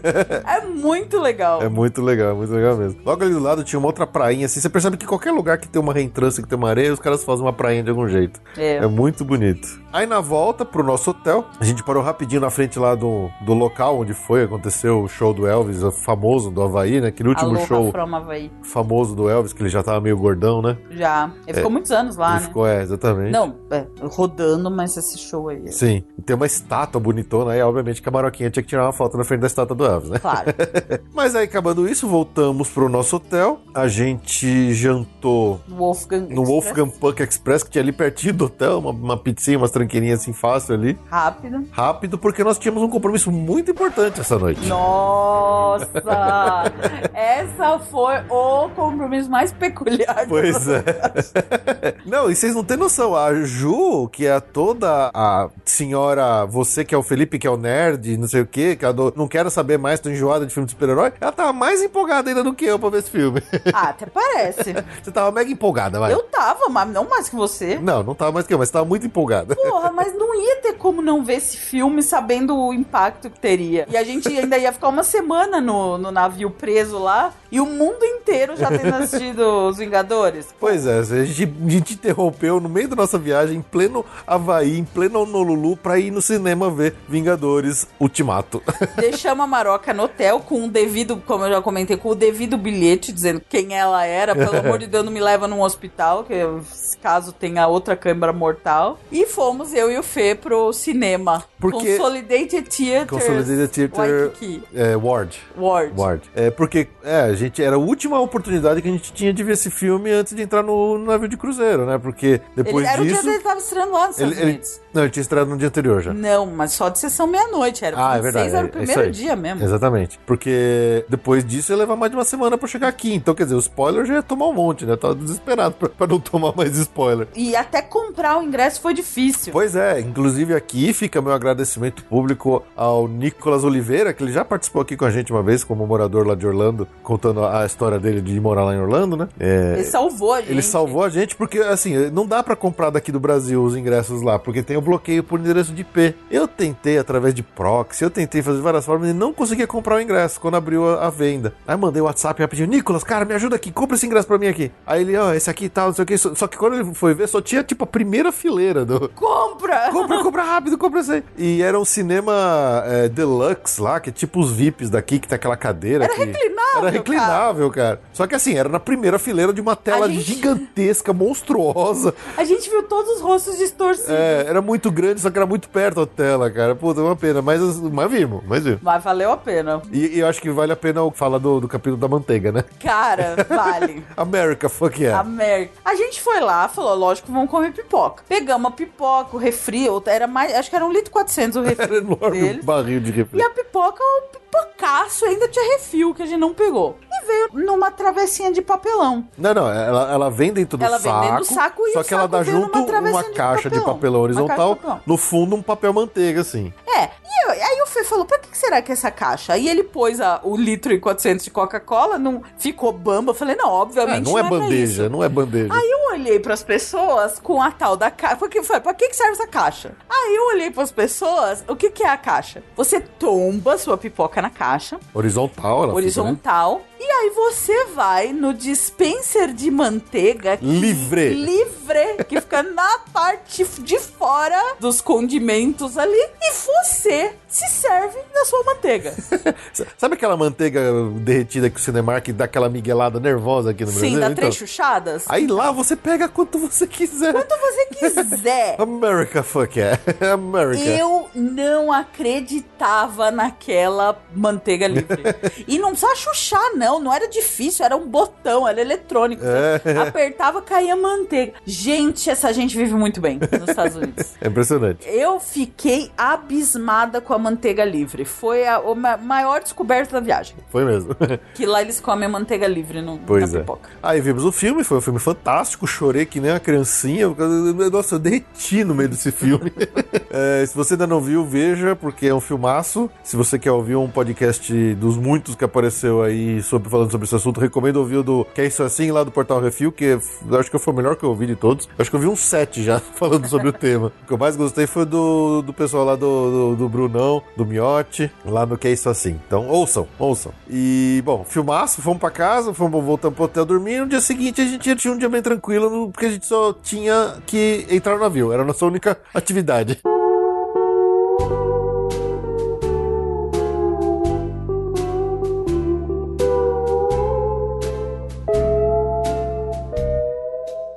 Esse dia seria o dia que a gente talvez tentasse fazer a, a trilha do Diamond Do Head. Diamond Head. Só eu e o Fê, obviamente, ainda mais depois da câmera mortal da minha mãe. Mas como a gente já voltou 3 horas da manhã pra, pro hotel, a gente desencanou o Diamond Head. Além disso, tava, foi o dia que choveu também. Pois é. E além disso, a gente não dormiu muito porque a, a gente chegou às 3 e às 7 da manhã a gente tinha que devolver o carro. Tinha que acordar pra devolver o carro. Porque a né? gente só pegou uma diária do carro. Então a gente pegou às 7 da manhã do, do dia anterior tinha que devolver 7. Então a gente deitou, dormiu 4 horas E foi devolver o carro. Então E não ia dar pra volta, fazer trilha, não tinha Não deu pra fazer trilha. E na volta, a gente, eu e o Fê, a gente já não dormiu mais, a gente ficou realmente fazendo comprinhas. É, a gente aproveitou pra ficar lá na- é, entrando em, em 15 ABC stores que tinham entre o caminho do, do hotel e, e Alamo pra ficar fazendo compras de souvenirs. Lógico, né? Pô, Pra família, essas coisas todas. É, e aí a gente foi lá, pegou, nós chamamos um Uber, o Uber levou a gente até lá o porto pra gente embarcar lá no Pride of America do- da NCL. Sim. Foi bem tranquila, né? Ah, uma coisa que a gente tava esperando, né? A, a- Maria Clara, a Maroca, tava achando que quando a gente chegasse do aeroporto no Havaí, ia ter aquela tradicional cena do pessoal botando colar de flor na sua, na sua Até cabeça. tem colar de flor, mas é caríssimo. É, mas não, ninguém Colar pondo de graça, né? Mas aí quando a gente chegou lá no porto pra fazer o check-in, aí tinha lá um, um pessoal dando colar de flor pras mulheres e colar de coxas pros homens. Sim. Aquela tradicionalíssima saudação havaiana. Sim. Ah, falando de saudação havaiana, acho que é uma coisa engraçada porque a gente, né, fala inglês e tal, a gente tá acostumado toda vez que viaja pros Estados Unidos, você chega pra uma pessoa e fala, oh, hello, hi, hi, how are you? Lá eles realmente falam aloha. Você ouve aloha o tempo todo. É. Aloha, aloha, aloha. Eles sempre falam aloha. Eles levam sempre cumprimentam como aloha. É, Eles levam na pegada da ilha mesmo.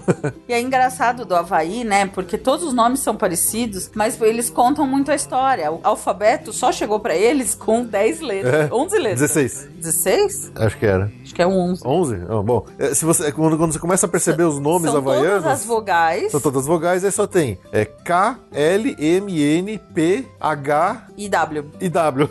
Só isso. E T. E T. e T. Só tem essas, não tem mais nenhuma outra.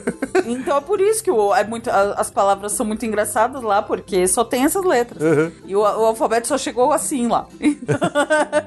Porque na linguagem original havaiana lá, o- eles não tinham o alfabeto escrito. Então, quando os, os missionários chegaram lá para começar a alfabetizar eles, eles receberam metade só das letras.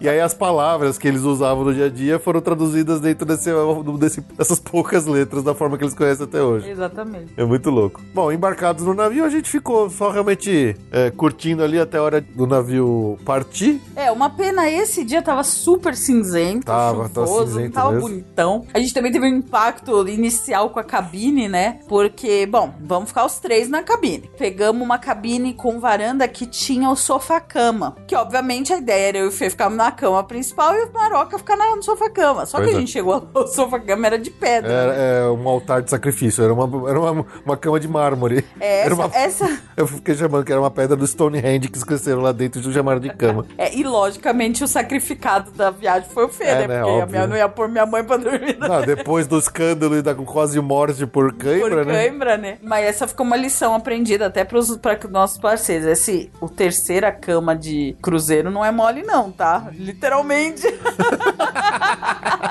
Quem se aventurar tem que estar preparado. Até a gente deu uma gorjeta lá pro camareiro deixar mais uns uns Uma camadinha uma camada de, extra de, de acolchoado. de acolchoado. Mas não, não- é, eu, eu- começou a me doer uma hora o quadril lá de ficar naquela cama Não, dura. foi, foi é bem pesado, assim. É uma coisa que hoje eu, eu não recomendo, assim, pros meus passageiros. Ó, pensa bem. Mas enfim, mas no fim, e, porque a gente, quando se montou, arrumou as coisas, eram três pessoas numa cabine minúscula, que não dava pra. A cama não deixava abrir as gavetas. Mas no fim a gente se acertou. Não, na hora que a gente tirou todas as roupas de dentro das malas e jogou as malas pra baixo da cama, aí Deu, deu, tudo deu certo. Deu tudo certo. O a primeiro impacto foi péssimo. Eu fiquei num mau humor, porque a gente não conseguia se mexer naquele quarto, briguei com a minha mãe, aquelas coisas, né? Viagem é assim. Mas depois a gente até que sobreviveu bem o final Ah, foi tranquilo. Só o Fê que sofreu um pouco na cama dura. É, né? O sacrifício que a gente faz pela maroquinha, né? É, Faz parte. Pois é. Pela sogrinha. É um, é um amor.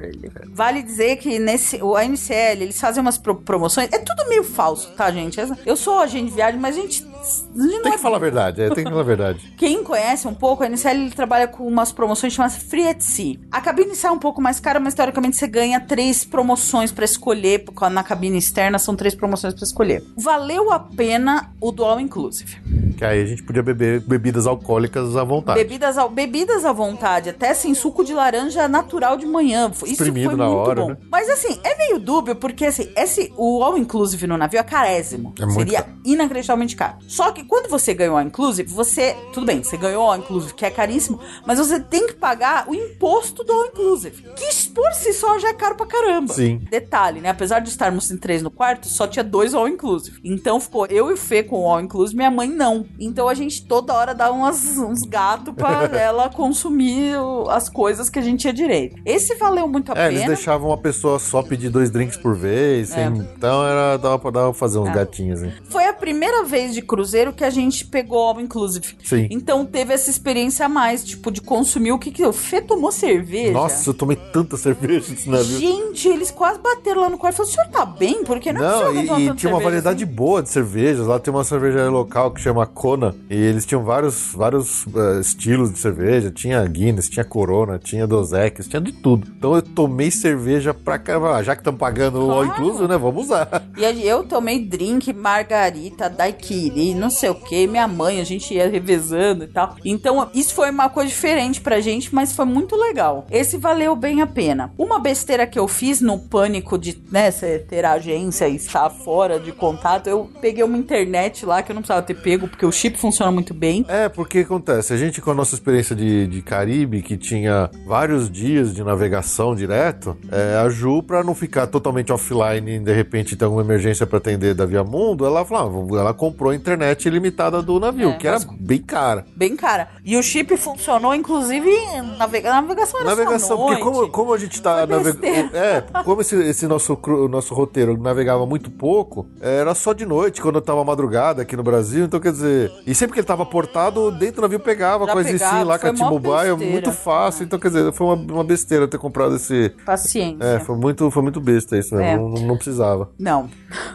que mais? Aí a gente teve, pegou o desconto nos passeios, que também foi assim, meio dúbio. É. Porque em nenhum momento a, a Nicele sabe responder as coisas daqui Eles não do explicam Brasil. como funcionam as coisas daqui. Tudo é sem explicar. No fim, a gente poderia ter melhorado a promoção, enfim. É. É, gente mas a gente pago pagou um uma parte menos. antes, depois, enfim. É, é. assim, se a gente comprasse daqui os passeios, ele sai um pouco mais barato do que comprar lá na hora. Só que É, lá dá só um que, desconto Só que, que dá- gente- só que os, os comprados daqui não dão o desconto que a gente ganha comprando lá. Então, Até daria, É, mas não teria, não ia dar desconto, enfim. é, Morrolo. a gente tinha que ter. É tudo meio. essa- essas promoções é tudo marketing. É. Porque na prática não sei se vale tanto a pena assim. Eu acho que só do, do da bebida Da- valeu. Dava pra ter otimizado mais essa do, do desconto do- dos passeios. É. E o terceiro passageiro grátis, que também é mó mentira, que não sai mas enfim.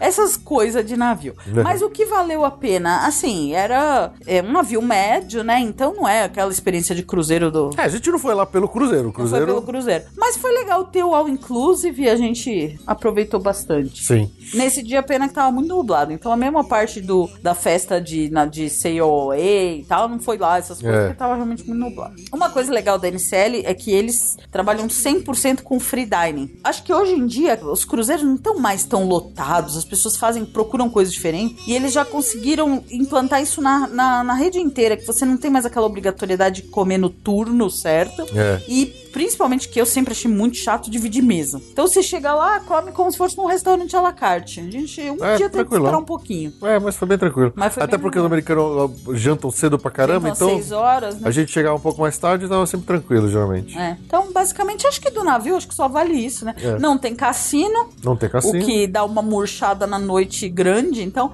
realmente lá, é, a noite murchava cedo. Sim. Tinha um piano bar funcionando mais assim. Tinha um cara lá, esse, esse músico era legal, ele era engraçadinho e tal, ele ficava tocando umas músicas boas É. Era lá a última coisa, assim, mas meia-noite já. É, já, já lá. miava. O- Tinha uma baladinha que tava sempre vazia, miadaça. Enquanto tinha os animadores do coisa, tinha, tinha gente. Aí depois ela dá uma. É. Bom, acho que também agora vale falar um pouquinho de como é que foi o nosso roteiro do, do navio, né? Porque a gente pegou o navio em Oahu, lá na, na ilha onde, tem, onde fica o Honolulu. São quatro grandes ilhas. A primeira, mais ao norte, é Kauai. É, são todas alinhadas, né? A, a segunda, descendo em direção ao sudeste, é Oahu. Oahu. A terceira é Maui. E a quarta e última é a própria a- a Havaí, né?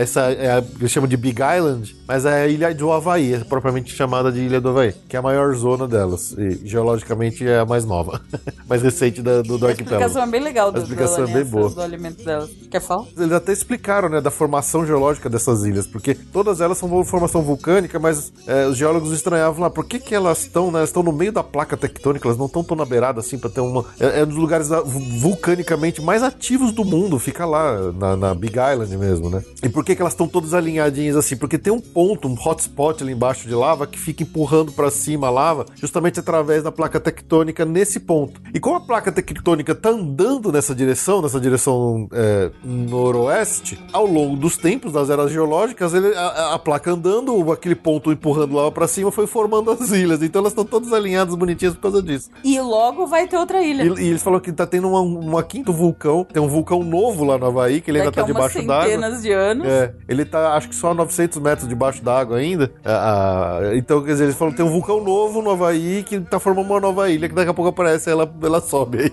Foi muito louco isso. É muito legal. É muito e legal. é interessante falar do Havaí. O Havaí é muito pitoresco. É muito pitoresco. peculiar. É o lugar mais isolado do planeta. Ele fica no meio do Oceano Pacífico, longe de tudo. Nada, nenhum lugar é tão isolado quanto o Havaí. É. Ele não tem nada por Se perto. vocês pegarem o mapa, se vocês pegarem um globo, vocês vão ver o quanto ele tá longe dos Estados Unidos e quanto ele tá longe do Japão e de todo o Da resto. assim. Austrália e de tudo mais. Ele tá no meio do Oceano Pacífico. Não existe lugar mais isolado no mundo. Então, como é que foi o roteiro desse navio? A gente pegou ele em Honolulu, em Oahu, aí no dia seguinte a gente parou em Maui. Em Maui ele ficou uma noite, É, o porto é na cidade de Kahului. Kahului. E ele passou um pernoite. Ele passou um foram pernoite dois lá? dias no porto de Kahului, Exatamente. em Maui. Aí no dia seguinte fomos para Big Island, na- na- no porto de Hilo, que No- é pro norte. exatamente, que é a ilha do Havaí, que é mais ao sul. Aí ele levantou âncora, ele navegou e aportou em outro porto na própria Big Island, Que é Kona, que é Kona, exatamente. que é pro sul. Exato. Aí no último, a gente navegou lá pra primeira lá de cima, que é Kauai, Que é Kauai, no porto de Naviliwili. onde a gente ficou, passou um pernoite também. Também passamos pernoite na Vila Willy. E aí- E na saída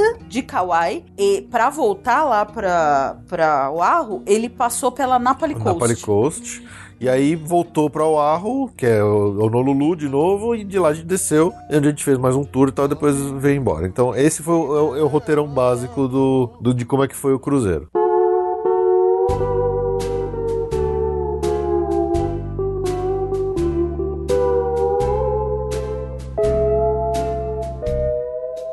Então, continuando aqui na nossa linha cronológica, aportamos em Maui no dia seguinte, onde fomos fazer passeios. É, esse dia já deu uma furadinha no nosso plano, mas Pois no é. fim, por causa daquele mau humor da cabine que eu falei, que a gente precisava se organizar e tal, a gente foi. uma bagunça. Tava todo mundo meio, meio mal-humorado esse dia, porque achou que não ia dar certo. A cabine. Todo mundo é a Ju, tá? Quando você falou Não, mais ou todo menos, tá mundo todo tá mundo meio irritado, mas eu sou mais explosiva. você tava irritado. Uma coisa importante, assim, eu sempre recomendo, apesar de às vezes realmente não ser a melhor opção, mas o passeio oficial do navio. Porque por segurança. Sim. O se você contrata um passeio por conta, se dá um imprevisto, você não consegue voltar, o navio vai embora. O passeio oficial do navio, ele sempre vai te garantir que você tem tranquilidade. Então, é caro, é mais caro que um passeio normal. Às vezes vai ser um roteiro pior. Às a vezes gente é pegou meio- um passeio que foi bem ruimzinho. Nossa, foi mesmo. Mas é muito seguro. Então, nesse caso, a gente ia. A gente não tinha contratado antes, mas a gente ia, tinha planejado fazer um dos passeios. Um de passeio de manhã e um passeio tarde. O da tarde a gente já tinha pago, certo? Que era o que a gente mais queria. Mas a de manhã a gente ia passar uma manhã na praia. Nessas de rolo, de se organizar, de querer dormir um pouco, não sei o que, a gente acabou desistindo da praia. Que hoje eu me arrependo, devia ter ido, Devia porque ter afinal, ido. quando que eu vou voltar na Pois é. a gente, a ideia era ir na, o passeio chamaria Maui Beach Day, que era na praia de Wailea, mas não fomos. Não, não fomos, infelizmente. Aí, pra não ficar também no hotel olhando pra cara do outro, em todos os portos do, do Havaí tinha um free shuttle pra algum shopping, alguma É. área comercial. É, o engraçado é que os portos lá de onde a gente parou no Havaí, todos são portos muito industriais. É, não tem Portos charme comerciais, não é? Caribe. Exatamente. É, no Caribe é uma coisa muito mais. Você já sai direto num centrinho de cidade, né? Com, com lojinha, não sei o quê. Lá não. Era, era pra você a pé, dos portos era muito não longe. tinha a pé. E aí, por isso que eu acho que eles fizeram. Então, meio que em todos os portos a gente viu essa opção de fazer um shuttle que ia pra alguma área comercial, vai, no mínimo. Sim. ia pra alguma área comercial. Porque os- todos os passeios do navio são caros, mas Sim. esse era uma opção. Aí fala, a gente tava lá, não tava fazendo nada mesmo. Falei, ah, vamos lá, né? É, era um shoppingzinho. Era um,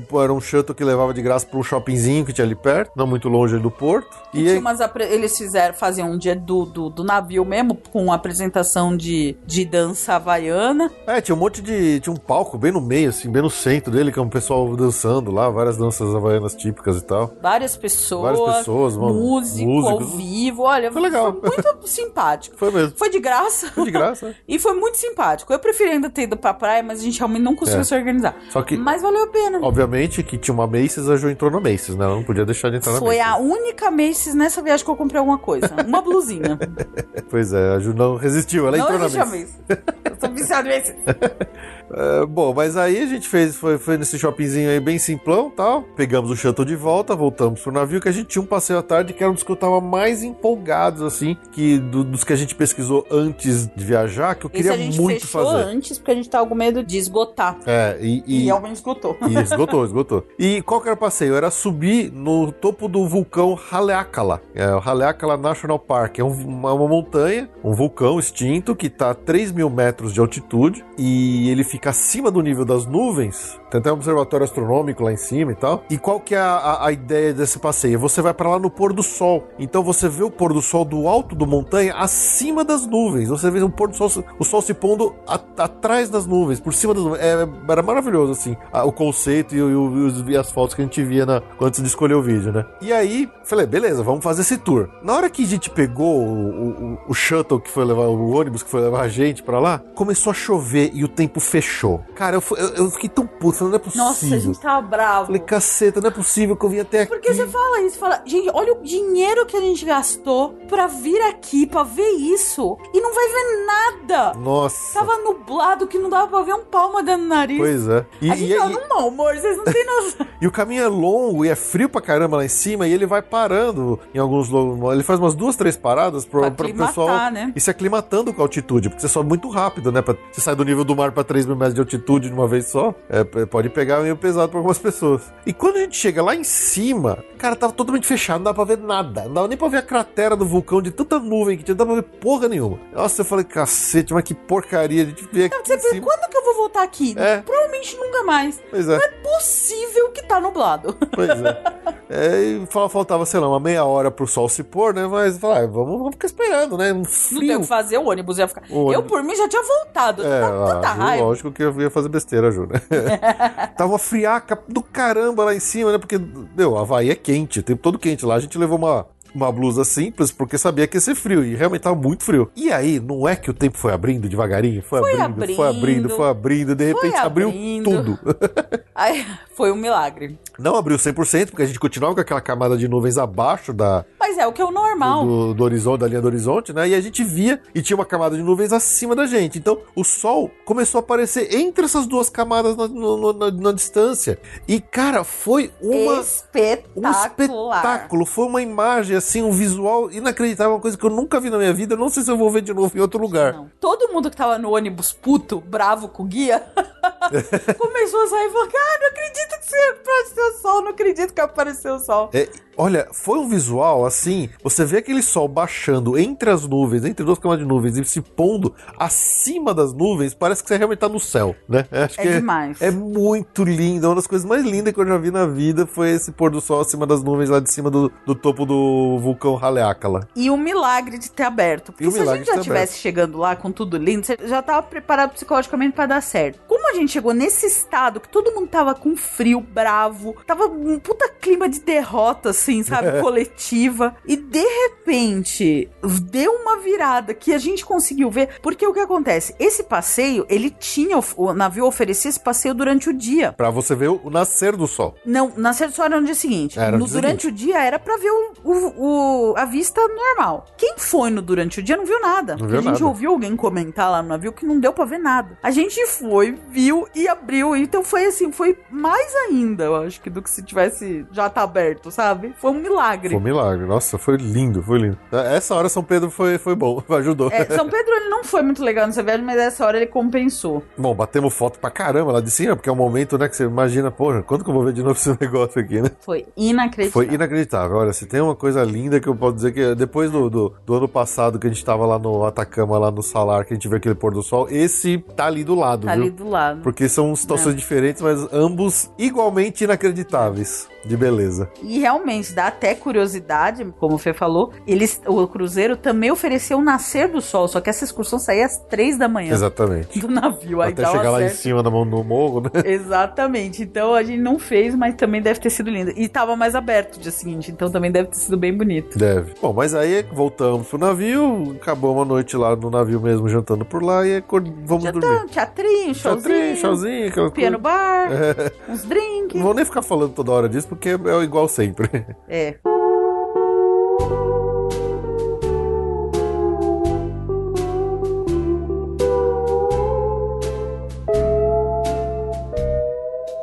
Dia seguinte a gente amanheceu ainda em Maui, né? No mesmo, mesmo porto, o navio nem saiu de lá e fomos fazer um outro passeio que também eu diria que foi acho que o outro ponto alto desses passeios aí que a gente fez Sim, e, e que valeu muito a pena ter contratado o do navio. sim. Que é um passeio que chama Road to Hana. Hana é uma cidadezinha, um povoado lá do outro lado da ilha, longe pra caramba. Que não tem nada. Não tem nada. O destino não era o importante. O destino não era importante importante. era a jornada. Exatamente. A estrada para lá é inacreditavelmente linda. É realmente. É a- nessa estrada que o James Cameron desenhou o Avatar. Avatar, com certeza.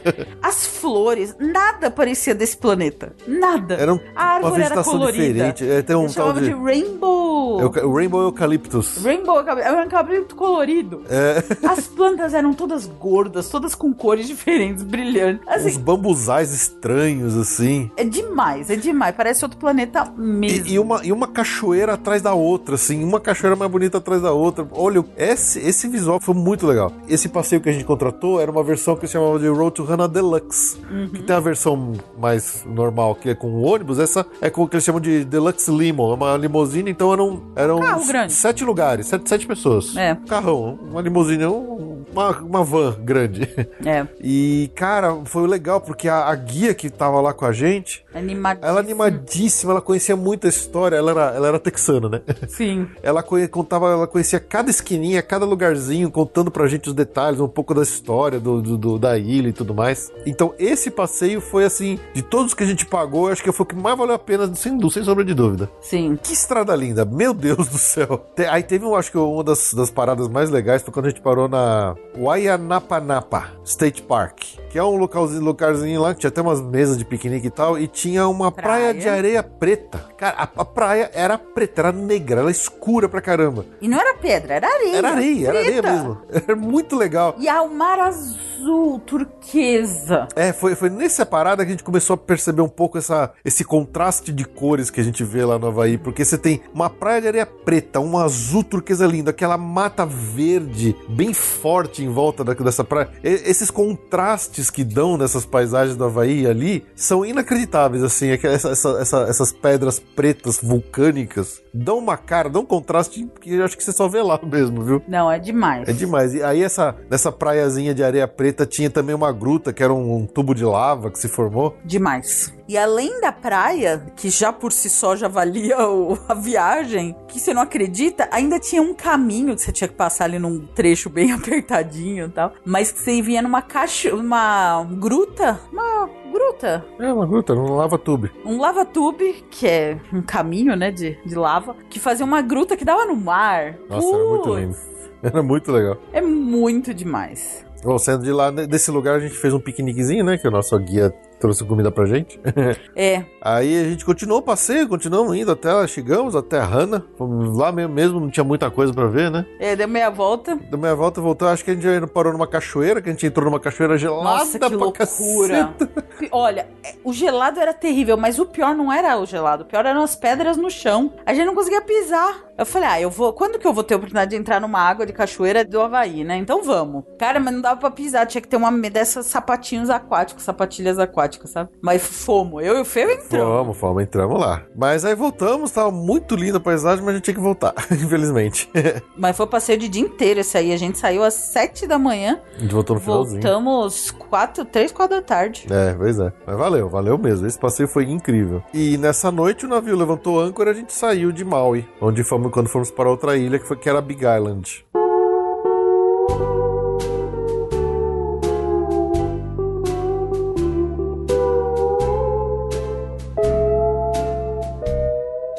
Interessante foi que nessa na noite assim, na manhã seguinte, como a gente ainda tava com o fuso horário todo meio bagunçado, meio que a gente acordou naturalmente, era tipo 5 e meia da manhã de lá. Não, era 4h50 alguma coisa. É, Pra fazer xixi, sabe? Ia voltar pra cama dormir. Aí olhamos lá na, na varanda, né? Tava, o navio ainda tava em navegação ainda, né? Não tinha portado ainda. Claro, tal. Eu falei assim, pô. Eu vi que o Fê tava acordado. Falei, olha, tá quase amanhecendo. Aí eu lembrei que no guiazinho que o cruzeiro dá, né? Tinha, tem sempre o horário de, pôr, de nascer do sol. Nascer do sol. Faltava tipo cinco minutos.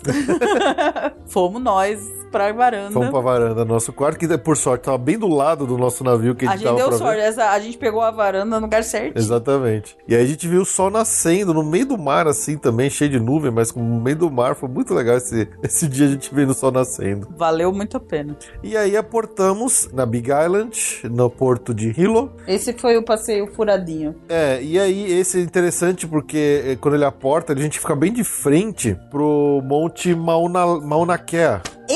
Essa parada em Hilo, ela foi a mais complicada dos passeios, por quê?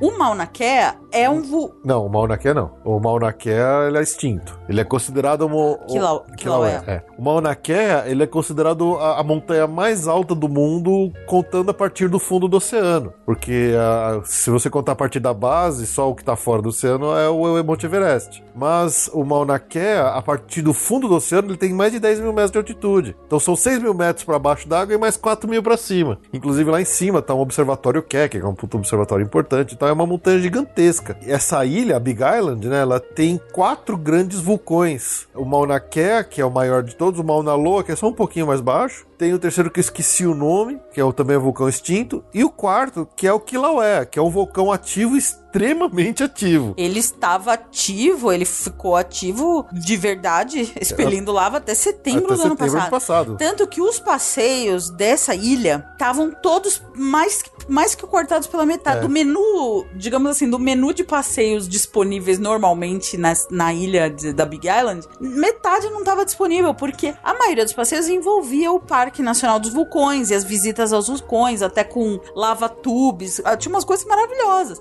Aí a gente foi e falou assim, mas por que, que não tá oferecendo esse passeio agora? Ele falou, porque isso aí foi destruído. Foi destruído, não tinha mais. Não tem. Seja pela lava, seja por terremotos gerados durante as É. erupções. Mas a- essa erupção que ela falou, eles é, foi agora, foi há menos de há um ano, exatamente um, um ano, foi ano. em maio de 2018. Quer dizer, é ativíssimo. Ah, e soltou lava pra caramba, escorreu muita Tanto lava. que aumentou a ilha. Aumentou o tamanho da ilha, exatamente. Ele ganhou mais área. Ganhou mais área, mas também matou plantação, destruiu o hotel, coisas assim. E realmente, pra gente fazer passeio lá, não tinha muita opção. Pois é. Porque eles estavam ainda revendo como é que vai ficar. O- a- até setembro tava expelindo lava. Pois é. É impressionante que seja um negócio tão, re- tão atual, porque tu- sempre que a gente fala nessas coisas geológicas, não é, plaus- não é nada palpável, é milhares. A gente sempre fala em milhares Uhum. de anos, não sei. Nesse caso, não. No ano passado, em setembro, tava expelindo lava e criando a ilha. Exatamente. é impressionante. Eles falam que a- a- é um dos vulcões mais ativos do mundo, é uma das lavas mais quentes do mundo. É uma coisa muito louca esse, esse Kilauea aí. Aí a gente fez o passeio no Volcanoes National Park, que é onde fica o Kilauea. Que ele reabriu, né? Porque ele tava fechado. É, logo, inicialmente não estava disponível Não esse tava passeio. disponível Aí ele abriu recentemente. Mas por que, que ele abriu recentemente? Porque o parque lá se organizou e até que achou uns campinhos de visita, mas tudo capenga. Tudo capenga, porque... Mais da metade dos, dos pontos de observação estavam fechados. Exatamente. Quando a gente recebe o guia, eles mostram a quantidade de área que antes era possível de ser visitada, que agora não existe mais, que tá fechada. Não, e eles falaram que foi muita sorte que quando esse vulcão explodiu aí ano passado, a sorte é que ele explodiu de madrugada que não tinha ninguém, porque um dos primeiros pontos que foi embora foi em ponto de observação Foi turista. uma plataforma de, de observação, uma plataforma de que ficava ali na, na, na beirada da, da caldeira, que o pessoal podia ver. Caiu uma rocha, voou em cima e destruiu a plataforma. De turista. De turista, quer dizer. A sorte é que foi três da manhã. Não tinha Exatamente. ninguém. Porque senão tinha morrido gente. Pois é. Então é impressionante. É impressionante. Bom, esse passeio é um que a gente contratou também com o navio, né, pra fazer o tour ali pelo Volcanoes National Park, mas nos arrependemos bastante de ter feito com eles. Deveríamos, por exemplo, ter alugado um carro feito por conta. Teria sido bem Teria melhor. sido bem melhor, porque esse passeio foi muito daqueles turistão básico que fica parando em lojinha, né? Então, Mas por quê, né? A gente acha eh, caça-níquel, engana trouxa. Mas a verdade é que a americanada adora um programa caça-níquel. eles adoram essas porcarias de ficar parando em lojinha de chocolate. Para lojinha de chocolate, para a lojinha de, de bala, de não sei o quê. Pois é. Então a gente fica incomodado, mas a verdade é que a americana adora isso. Pois então é, complicado. Não, a gente quer o errado, né? Exato. E os Aliás, mais, um- mais legais que ele parava, o cara, ó, a gente tem 20, 25 minutos aqui, tá bom. Aí na loja ele parava por uma hora. Eu falei, porra, mas que saco. Sacanagem, né? Não era tanto assim, mas foi tipo isso. Foi. E só um comentário da que eu lembrei. No último dia a gente descobriu que tinha mais uma família de brasileiro nesse navio. É. E a gente só descobriu por aí, porque obviamente sentaram os, os estrangeiros na mesma mesa lá no Luau lá. Uhum. Mas não tinha brasileiro. Então, assim, não tinha, não tinha pouquíssimo latino. A gente era exceção lá. A gente era bem exceção. Então lá tinha muito americano. É. No cruzeiro tinha menos japonês oriental do que tinha em em Waikiki, Havaí, é. em Waikiki. Então era realmente um cruzeiro para americanos. E eles adoram, então não dava muito pra reclamar. É, pois é. Pro nosso gosto, esse passeio foi meio Foi furado. meio. Bom, lá no National Park a gente para primeiro lá no centro de visitantes, onde eles têm um vídeo, tem, tem várias exposições. Tinha um vídeo, inclusive, contando toda a história dessa erupção que teve ano passado, com várias fotos mostrando toda a mudança na paisagem, assim, que, cara, bem drástica. A gente via no, no vídeo como mudou a paisagem por causa da- dessa erupção última aí. Aí a gente ficou ali, dando uma volta, depois o ônibus pega, leva a gente pra uma. Os dois um únicos ponto. mirantes estão abertos. É, os dois únicos mirantes que estão abertos, onde tinha até um ponto com uns steam vents, né? Que é um, uns pontos onde ainda, se- ainda sai um pouquinho de Vapor. de vapor de água, que não é, não é tóxico, né? Porque se fosse tivesse algum outro químico, eles não deixariam a gente chegar perto. Mas é um buraco no chão e tá saindo um monte de vapor de água ali. É até engraçado que quando a gente chegou, a gente meio que. Não sei se é psicológico ou não, mas a gente começou a sentir cheiro de milho.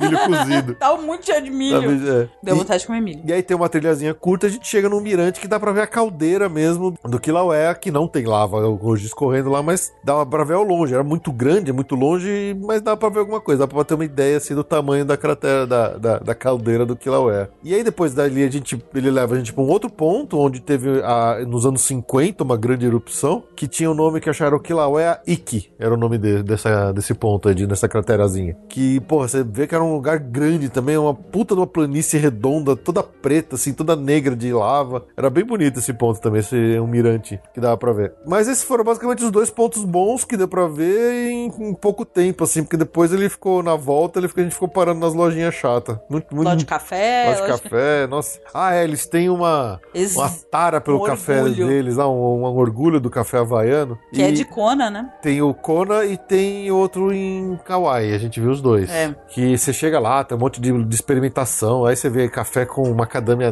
café com não sei o quê. Tudo tem o mesmo gosto que é ruim. Cara, o cheiro deles era delicioso. Na hora que você toma, é, é Água suja. água suja, sabe? É um- muito chato isso. É o problema dos americanos com café. É verdade. Mas é isso. A gente, a gente esperava um passeio mais interessante desse lá do Volcanoes National Park. Acabou não sendo lá tão bom quanto a gente gostaria de que, que tivesse sido. A gente ficou meio chateado por causa das paradas besta e, e deveríamos ter, por exemplo, alugado um carro e ido por conta. É. Teria sido melhor. Porque lá numa das paradas a gente viu as pessoas andando lá pelo meio do vulcão, né? É, E exatamente. deu vontade de Tinha umas fazer isso. A gente não tinha tempo nem de respirar. Exato. Tava cheio de trilha que dava pra fazer ainda, É. que não tava fechado aí, mas não deu. Ah, um comentário do Havaí que eu acho pitoresco das galinhas, né? o Havaí tem um problema sério. Então, sabe a Moana que tem o, o Rei Rei, que é a galinha dela? Então, é, não é à toa. Não é à toa aquela brincadeira lá. Ah, o Havaí tem um problema de, ilha- de galinhas selvagens. Na ilha, em todas, tirando a Ikiki mesmo, né? Todos os lugares tem. Em Kauai era o pior. Era o que a gente mais viu, mas em todas as as ilhas tinham. É, e galinhas. Galinha selvagem. Selvagem. Onde você ia, tinha galinha. Galinha pra tudo quanto é lado. Elas ficam piando um monte, né? É. Era muito engraçado. Os guias até tiravam sarro, falavam assim: ah, é, nosso, esse é o brinde de graça que a gente dá pra todos os visitantes. Você vem pra cá e leva uma galinha embora. Leva duas galinhas.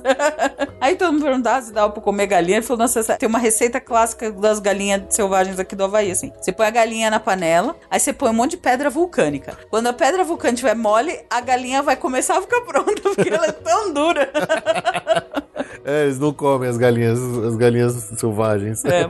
Eles até contaram, né? Porque o pessoal ficava curioso, nossa, por que, que tem tanta galinha solta aqui e tal? Eles falam que como- quando as galinhas chegaram, tá? Eles começaram meio que se Com os, ah, o, povo da Moana lá. É, com os, os polinésios, que chegaram lá. Eles trouxeram elas e tal. E, e, eh, ele falou que teve um caso especial que tinha uma fazenda cheia de galinha lá. E quando teve um furacão que atingiu as ilhas, espalhou galinha pra tudo quanto é lado. É lenda. Aí eles deixaram quieto lá. E as galinhas estão lá. As galinhas estão lá. Eu lembrei porque nesse parque a gente viu muita galinha. É, a gente viu bastante galinha nesse parque lá.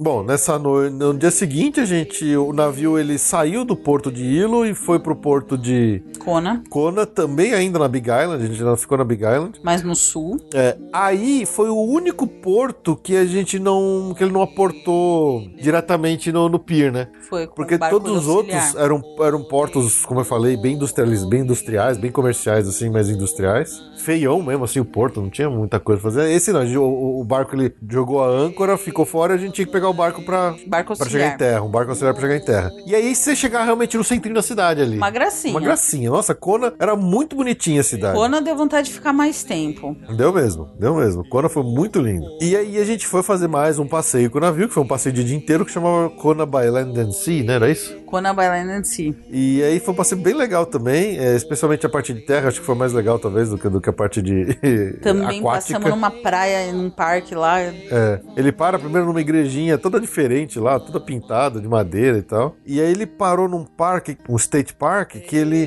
tem algumas cabanas, algumas coisas meio Mais é, antiga, né? antigas, né? Tinha umas cabanas, tinha umas estátuas de tique ali, né? Eu lembrava do Tique Tique Room. e aí tava uma praia maravilhosa também na frente de todas essas, essas Gente, que lugar estruturas. lindo. Água cristalina, você via uns peixinhos amarelos nadando assim. Tinha ali. tartaruga Tinha também. tartaruga, aquela de novo, aquela, aquelas pedras vulcânicas, aquela água azul cristalina, assim.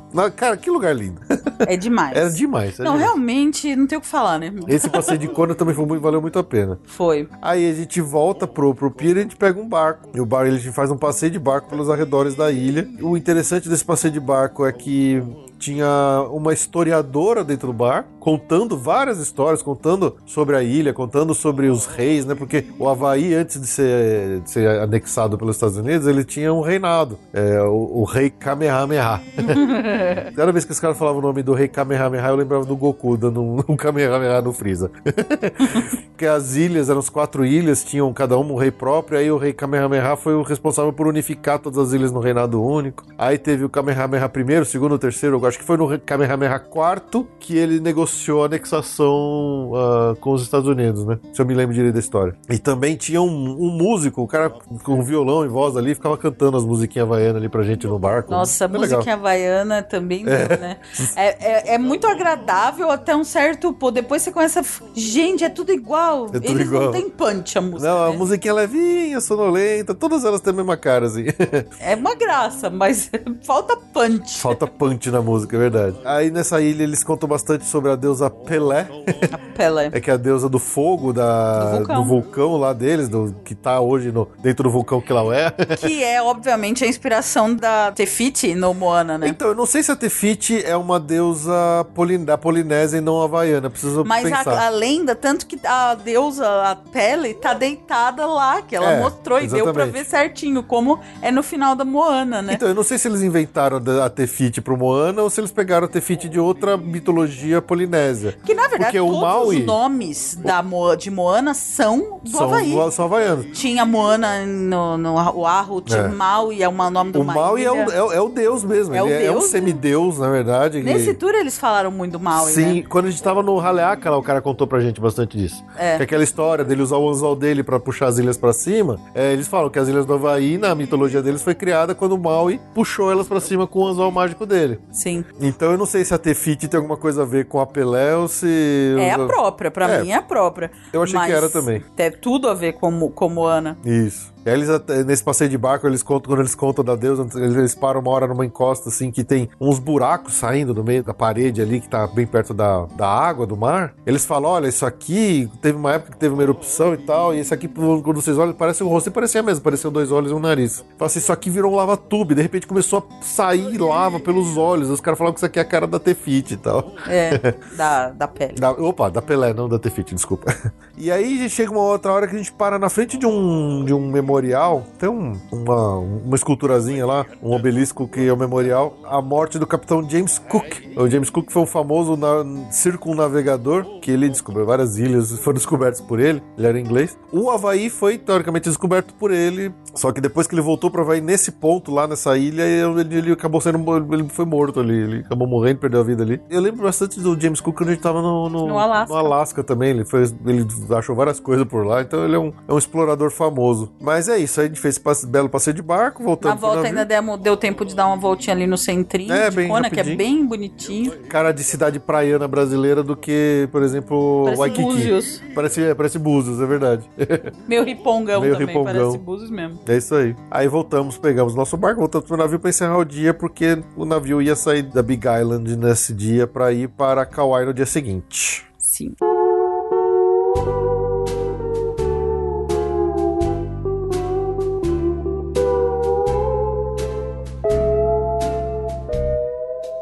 Uma coisa que eu achei interessante foi quando a gente chegou, em- quando a gente foi pra fazer os passeios lá em Kauai, que teoricamente é a ilha geologicamente mais antiga do arquipélago, né? Dá pra você ver, assim, como é uma, é uma paisagem mais, mais antiga, mais gasta e tal. Eu achei interessante isso. Começar a enxergar essas coisas. A gente foi da mais nova pra mais velha, né? é, exatamente. Aí nós fizemos um primeiro dia de passeio. Esse dia foi o dia mais longo, porque a gente fez um passeio que era o dia inteiro emendando com finalmente o luau. Era um passeio, chamava Discover Kauai e o Kauai. luau. Kauai. Discover Kauai e luau. E o grande, assim, ele passava por vários lugares. Então esse dia a gente realmente pegou um tour longo, que era uma de ônibus pela ilha, e aí à noite ainda emendava com o finalmente, né, que a gente fez o tal do luau. É. Bom, o dia começou, a gente pegou esse passeio rapidinho, fomos para uma primeira praia, só que o dia estava um pouco fechado ainda o tempo, não estava muito claro ainda. Mas era uma praia bonitinha, que era engraçado que eles faziam uns, umas piscinas é, naturais com pedras ali pra isolar o pessoal poder ficar ali na- nas prainhas. Paramos numa cachoeirinha, paramos num mirante que, que dava pra um rio. E pra uma cachoeira. Numa cachoeira. Esse rio a gente ia navegar ele no passeio no dia seguinte. É. Mas aí eu acho que o ponto alto foi mesmo o outro ponto que a gente passou que chamava Spouting Horn, que era um ponto fantástico, que tinha até uma, uma feirinha ali de, de, de novo, de tranqueiras e, e brindes e tudo mais. Mas ele ficava no alto também de um mirante, onde dava, você tinha uma visão legal, assim, da, da linha costeira, com aquele monte de novo de pedras negras, assim, e tinha mais uma vez no mar. é um, um blowhole, mais um ponto onde você via a água entrando e pff, explodindo pra cima. Esse a gente viu mais alto do que no, da outra vez. É. E era muito bonito. A gente tinha, tinha umas vistas ali incríveis, assim, de vários locais ali. Dava pra ver umas coisas muito legais. E foi de lá que a gente foi conhecer o Waimea Canyon. Que era o ponto alto desse passeio. né? Exatamente, que é conhecido como o, o Grand Canyon do Pacífico. Cara, realmente, você tem umas ilhotas lá e tem um Grand Canyon lá. É gigante, é uma, coisa monstruosa. É lindíssimo. É lindíssimo na hora que você Pena chega que lá. pra variar a gente pegou bem nublado. É, aí, aí toda a sorte que a gente teve lá em cima do vulcão, a gente não, Não, a teve gente agora. até que deu sorte, porque a gente pelo menos pegou a nuvem se mexendo, a gente conseguiu ver um lado, aí a nuvem veio, a gente olhou o outro Olhou e deu o pra outro. ver meio que os dois, mas. E assim, pra quem conhece o Grand Canyon lá, você imagina o Grand Canyon só que com mato e cachoeiras. Então é aquele buraco enorme com o riozinho lá no fundo, todo recortado e muita, muito verde, vermelho, mas muito, muito colorido. É o Grand Canyon só que totalmente colorido. É, É muito lindo. cheio de vida. Cheio de vida, todo cheio de cachoeira. Era muito legal. Só que a gente não pôde ter, assim, acho que a- toda a glória do impacto dele por causa do tempo meio fechado. Uma pena. Mas deu pra ver que era demais. Deu pra ver que era demais. Deu vontade de voltar lá depois. Ai, tem fale. É. Porque, de novo, teve umas paradinhas, lojinhas, não sei o quê. Falando, ah, me deixa aqui, me pega no final só. É. Vai lá pras lojinhas e volta aqui pra me pegar depois. Nenhum dia as paradas na lojinha foram tão irritantes quanto aquele do não, aquele lá foi o pior de todos. Mas, mas essa foi, foi, foi. A vista também não tinha muito. O mirante era pequeno. Não tinha pra onde ir É. ali. Não tinha mais o que fazer. Era só ficar lá vendo. Isso. Talvez esperando um pouco a nuvem ir embora, mas enfim. A gente Pois ficou é. lá uns 20 minutos. Em momentos separados a gente conseguiu meio que ver tudo. É verdade. Mas aí de lá a gente acabou continuando o resto do passeio e terminou quando a gente indo lá pro Luau. Aí você pensa, né, luau na praia, não sei o quê, mas não, Não. é exatamente isso, tá? É outra pegada que eles fazem, um luauzão. Esse é o luau pra turista. É. Tá, eu, eu talvez, provavelmente, se eu. A gente fez porque era do pacote e tal, mas talvez teriam sido um ponto que eu procuraria um luau diferente. Porque realmente, todo navio, eles venderam desde o momento que chegada desse navio esse luau. É, só, era o Então, único acho luau que- que... eles vendiam, era esse, Era pelo esse. navio. Então era realmente era uma coisa de turista mesmo. Então eu não sei quanto que um luau mais é tipo pra quem conhece Buenos Aires é tipo o senhor tango de Buenos Aires. Tem milhares de cafés de tango mais charmosos, mais bonitos, mas tudo que é CVC leva no senhor tango, entendeu? então eu acho que é esse caso. Provavelmente deveria ter luais mais interessantes. O luau é um- uma coisa muito clássica de Havaí. Esse realmente era um galpão gigante. Então assim, Era numa propriedade bem bonita, né? Tinha uma casa, né? tinha umas coisas. A propriedade era bem bonita. era bonito, mas eu acho que ele era realmente muito massi- massivo é, de turista. Sim. Eu acho que o Luau deve ser uma coisa menor, mais intimista, e não era o caso. Então, esse foi uma que a gente acho que caiu meio que de turista, assim. Foi nesse Luau que eles sentaram a gente com uma família de brasileiros, que foi a única, a únicos brasileiros que eu acho que estavam naquele navio. É. Não, o engraçado foi assim, né? A gente chegou, ah, onde que é a nossa mesa? Puta, é lá no fundo. É a última, Lá no canto, do lado da porta do banheiro, sabe? Aí quando a gente olhou, de repente começou a chegar o pessoal das outras mesas, assim, um monte de cara japonês, um monte de chinês, não sei o que. Foi, puta, os cara, aí os caras juntaram a gente aqui com, com o, resto do mundo, né? Tinha russo, Aí tinham dois russos, tinha um casal de chineses e outro casal, e um casal com um filho, que eram todos japoneses, mas na verdade eles eram brasileiros. brasileiros aqui do, do Jardim de Saúde. É, aqui do lado, nossos vizinhos aqui. Aí, nossa, foi a primeira vez que a gente ouviu gente falando em português esse cruzeiro parte todo, você vai inteiro. É. Não, no Havaí não, que quando a gente tava em Ah, em Waikiki. Honolulu... É, aqui, aqui a gente conhece. Em Waikiki, em Waikiki não, em Lanikai a gente ouviu umas, uns gaúchos batendo em papo. Waikiki também. É, em Waikiki também. Mas aí a gente encontrou os brasileiros lá, a gente tava na mesa dos restos lá, que não eram os americanos. Então Que era, obviamente, a me- nessa hora me deu sentir preconceito, É. sabe? Assim, os brasileiros com os russos com os chineses. Deixa eles no canto no fundo no lá. fundo, é. Mas tudo bem. Mas tudo bem. Mas assim, foi interessante, a apresentação é bonita, É bonita, bem, bem produzida. é bem tá? produzida. Eles contam a história do, Dos navegadores. dos navegadores que vieram pro Havaí, chegaram pela primeira vez, enfrentando. Porque os caras saíram lá da Polinésia meio que sem saber pra onde eles estavam indo. né? Os caras foram meio loucos. E encontraram um monte de nada antes de chegar no Havaí, porque é longe pra caramba. Sim, sim. É, é, eles contam a história bonita, é bem feitinha, bem. Não, é um show, uma gracinha. Muita dança de ula, né? Muita dança de ula, ah, os, tem parte do fogo, que é também tradicional. Sim. A parte do buffet é médio, eu não achei nada demais assim na comida. É, gostosinha, mas nada de espetacular. Nada espetacular. E é isso. Antes, antes de abrir o luau, onde começar, tinha umas artesanatos carinhos ali. Bem caros.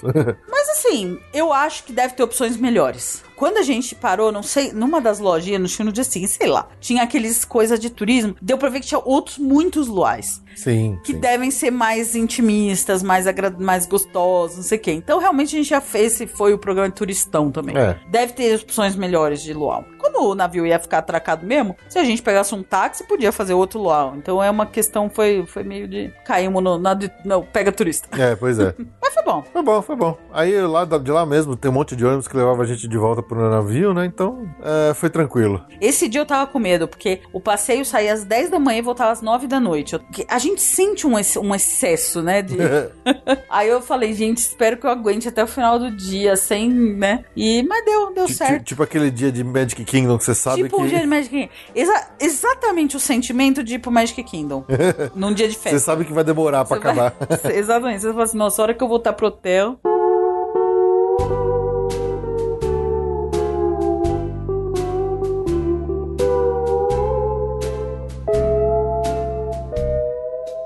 Bom, aí dia seguinte a gente continuou, o navio continuou aportado lá em Kauai, no mesmo porto, só que ele ia sair mais cedo, então a gente tinha um passeio só pra fazer na parte da manhã, que a gente foi fazer um passeio que chamava Wailua River e Fern Grotto. Fern é, é Samambaia. samambaia, né? E esse é interessante, que a gente, é o mesmo riozinho que a gente viu de cima no, no passeio do, do dia anterior, dessa vez a gente pegou um barquinho e fomos navegando por esse rio. Ah, muito gostoso. Muito esse passeio. gostosinho esse passeio, deu pra ver é, muito de gente de caiaque e de stand-up paddle ali por, por aquele, por esse rio. Provavelmente era gente no navio mesmo. Provavelmente era. Porque o navio oferece esses passeios, né? Sim. Mas a gente. O Fê até queria fazer, Eu, porque eu, eu não sou. gostaria de ter feito, é. É. E aí ele para num local, lugar que você sobe, entra, faz uma telhazinha de mato e vai numa gruta de, de samambaias, que é uma é muito bonita. É uma gruta assim onde escorre muita água, ela é muito verde, então você vê que é um local que parece uma catedralzona assim, né? Buracão na pedra, cheio de samambaia. E eles falam que eles eh, celebram muitos casamentos lá. Mas não de havaianos. Não de havaianos. De japonês, de americano, de outros lugares. Por quê? Porque onde havaiano gosta de casar? Las Vegas. Em Las Vegas. Uma coisa que a gente descobriu nessa viagem é que havaiano ama Las Eles são Vegas. fissurados por Las Vegas. Eles falam que é o único lugar que o havaiano sai do Havaí é pra ir pra Las Vegas. e que eles só engraçado. casam em Las Vegas e amam Las Vegas. É muito engraçado. E, inclusive lá, né, nesse, nesse, nesse passeio desse barco, tinha lá um- uma banda to- cantando, tocando músicas dos havaianos. Foi o primeiro lugar que tocou a música do Lava. É verdade. É que esse cara ele era mais engraçadinho, ele cantava umas músicas com umas letras meio baixaria que era engraçado. É, Ele, ele Era fazia ele animado. tocava umas músicas Até lá próprias. tinha sido só música tradicional mesmo, havaiana. É, Foi o primeiro lugar que tocou a música do, do Lava. do lava, é. E aí chegando lá, os, os músicos que estavam no barco junto com a gente, eles sobem e aí eles cantam uma música tradicional de casamento lá, é, havaiana, lá na, na Fern Grotto mesmo. É. E aí foi, foi legal, foi Não, é bonito. lindo, é lindo, muito lindo, bonito. lindo. Foi muito gostoso. Passeio curto, Passeio mas rapidinho. muito né? gostoso. Esse foi rapidinho. Sem paradinha idiota em lojinha. Foi, foi bem gostosinho esse passeio. É. Se bem que acho que teve, na volta do. Quando a gente pegou o ônibus pra Que ele voltar de falou lá. da Candy, a loja do que ele gosta de doce. né? A gente parou numa lojinha idiota lá de doce. Bom, mas aí, no, na- durante a tarde, né, o navio ele saiu do, do porto lá de Kauai, e aí foi quando a gente foi visitar a famosa Napali Coast. Que é do Jurassic, que eles gravaram algumas. Exatamente. Porque assim, lá a gente, a gente sempre falou, ah, Jurassic Park é nos dois. isso aqui. A gente no- chegou lá assim, ah, todo mundo fala Jurassic Park, né? Na verdade, eles gravaram pedaços em várias ilhas. É, exatamente. Tem um peda algumas imagens que são da Ilha de Oahu. Essa clássica da entrada é no, na Palicos. É, quando o helicóptero tá chegando né, no parque lá, é é lá na Tapali Coast. E assim, é o próprio navio de cruzeiro mesmo, o nosso navio, ele, ele, ele passa por essa costa, é maravilhosa, cara. Você vê aquela encosta toda recortada, toda erodida ali, né, com aquelas lâminas, parece de pedra, toda verde. E o é- navio passa no horário certo, né? Exatamente. Que é no anoitecer, assim. é Que é no- aquele típico imagem de montanha que você imagina quando você fala de Havaí, quando você vê filmes que se passam no Havaí, quando você. É aquelas montanhas, é aquela cara. Você fala, assim, nossa, é, é aqui, é isso que eu sempre imaginei que fosse ser. E é lindo, cara. É muito, muito, muito lindo. Demais mesmo. Demais. Valeu. E, e é o que a Ju falou, eles passam na hora certinha, então a lu- o sol tá se pondo e ele vai iluminando bem aquela encosta ali no horário certo, vai mudando os tons. Pô, e aí, é quando a gente legal. vê no mapa, essa é o fundo do Aimeia Canyon, que a gente foi lá no Exatamente. primeiro dia de- dessa ilha. Exatamente. E, e- e realmente, você vê que é o mesmo lugar, só que é do outro lado. e esse é um lugar que você só vê do navio. Do navio. Você, você poderia contratar helicóptero, você poderia contratar passeios de outros barcos, veleiros pra fazer isso, mas o, o próprio navio de cruzeiro já faz. De graça, essa É, vista que tá incluso. É, tá incluso no, no pacote. Então vale muito a pena. As ilhas. Bom, tinha alguém mais rico, né? Tinha alguém mais sensacional que nós lá. Uma ilha deserta com água turquesa, com essa vista e tinha um iate lá. Um iate. Tá bom, vai. Ok. Esse cara é foda, mas Ok. tirando a gente tava muito bem também. mas foi demais mesmo. Essa Foi foi, mesmo. o. Foi um fechamento de classe. De assim. classe, exatamente. Bom, mas esse não foi o final do, do Havaí pra nós, porque no dia seguinte a gente aportou novamente em. É, o dia seguinte é o Oahu. último dia, O né? último dia, então a gente saiu do navio de vez com mala e tudo, só que a gente contratou um último passeio com o próprio navio pra fazer A parte norte que a gente não tinha de a carro. parte norte, exatamente. Que é a parte mais famosa do. Principalmente pelo, pela parte do surf. Sim, ah, que são é Pipeline, Pipeline Banzai, toda a parte da North Shore, né? exatamente. Só que assim, esse dia Nossa, tava feio, tava chovendo. muito feio. Nossa, tirou a graça do, das Tirou a paisagens. graça do passeio. Esse dia foi. Foi, foi bem chatinho. Acho que foi o dia mais feio de tempo, assim, que a gente pegou na viagem toda, acho que foi esse dia. Tanto que eu acho que algumas paradas que ele ia fazer em praia, ele nem fez. Ele nem fez, porque tava, não tinha clima nenhum mesmo. É, exato. E o nosso Prime- motorista lá, o, o Gui, ele era havaiano mesmo. Ele, é engraçado, os havaianos, eles falam com um sotaque meio. É, é É. kawaii. Uau, uau. Eles falam com, tudo com, com a garganta quando eles falam inglês assim. É. E ele contou de novo várias histórias pra gente. Foi, Ele foi o que mais contou história. Foi contou muita história. E, mas infelizmente as paradas realmente foram meio no sufoco. A primeira parada foi num templo budista. É. É uma réplica de um templo japonês. É, e é lindo demais. E aí veriam as paradas nas praias, mas realmente não. Não tinha, clima. não tinha clima nenhum. Além disso, são as praias dos surfistas, das ondas, não sei o que, mas tava em, baixa maré. É, ele falou que essa época do ano não tem grandes ondas por lá. mesmo, então não tinha não tinha nem surfista, não dava nem pra ver nada, assim. Então acabou sendo um passeio meio meia boca. Esse, Meio miado, É. infelizmente. A melhor parte desse passeio foi o, realmente o templo budista E a, e a fábrica Dole. da Dole. É, a Dole é o fabricante Dole. Quando, a gente fala do Dole Whip, lá do, do Magic Kingdom, Dole é o nome da, do fabricante dessas sorvete de abacaxi. E ele é lá do Havaí, é original lá do Havaí. Sim. E então o Dole Whip fica lá. Então a gente via lá uma fabricona da Dole Whip, um monte de plantação de abacaxi. E lá eles vendem os, O float. O float, eles vendem o, o, o Dole Whip mesmo, que é o, é o- é o sorvete de Dole. Só que era uma versão que é o dobro do tamanho daquela que a gente pega no Magic Kingdom, era enorme. Era enorme. Era gigantesco e puta, uma delícia. Então foi, foi pelo menos o passeio que deu pra fazer direito. É, A parte das praias, infelizmente, ficou super prejudicado. pois é, uma pena. E, na verdade, depois desse passeio, a gente já. O, o nosso drop-off já era direto no aeroporto. No aeroporto, é mesmo. porque você, você contrata esse último passeio no dia do desembarque com o próprio navio, é porque ele já te deixa no final com as suas malas lá no aeroporto mesmo. É, a gente achou que valia a pena porque teria sido muito longe pra ir de carro, né? Sim. Teria que ter tido mais um dia e a gente teria feito essa parte de carro, mas hum, coisas da, da vida. É, exatamente. Foi o que deu. Pois é, É uma pena o tempo, senão teria sido mais legal esse passeio. exatamente. E aí, né, aquela história, ficamos lá esperando, porque eu e a Ju iríamos nos separar nessa hora, né? Oh, é tão triste. Ou a gente ia pegar voos diferentes. É, a Ju pegou o voo dela primeiro, eu fiquei um tempão ainda mais lá mais enrolando pra, pra esperar o meu voo. Eu- pra variar, sempre que eu vou sozinho pra encontrar ou ir embora da Ju, dá alguma zica. meu voo deu eu problema. Fiquei sabendo até o dia seguinte. Pois é. Meu avião deu problema, eles tiveram que cancelar aquele avião, esperaram chegar outro, então meu, meu voo demorou mais de uma hora e meia É. de atraso. O final do passeio foi às duas da tarde no aeroporto. O meu voo, que era o mais cedo, era às nove da noite. É. O do Fê seria onze e meia. Eu saí de lá uma hora da manhã, então imagina o quanto cansado eu não tava, né? E a, a sorte é que a minha conexão em Los Angeles era bem longa, bem longa mesmo. Tanto que eu planejei pra sair do aeroporto e tal. Obviamente obviamente, não dormi nada no voo, porque com o, com o fuso horário tudo bagunçado, não sei o que. Cheguei em Los Angeles às 8 e meia da manhã. Saí pra encontrar um amigo meu, que de, antigo de colégio, que tava por lá também de férias com a namorada dele. A gente foi conhecer o Get Museum, que é de graça pra entrar. É, e tem uma das vistas mais legais da cidade, assim. É comparável à vista que a gente tem lá do, do Griffith Observatory, só que ele é em outro ponto da cidade. É um museu de arte bem bonito, só que assim, a arquitetura dele é bem bonita, tem jardins bonitos. E o fato dele ser de graça ajuda bastante, né?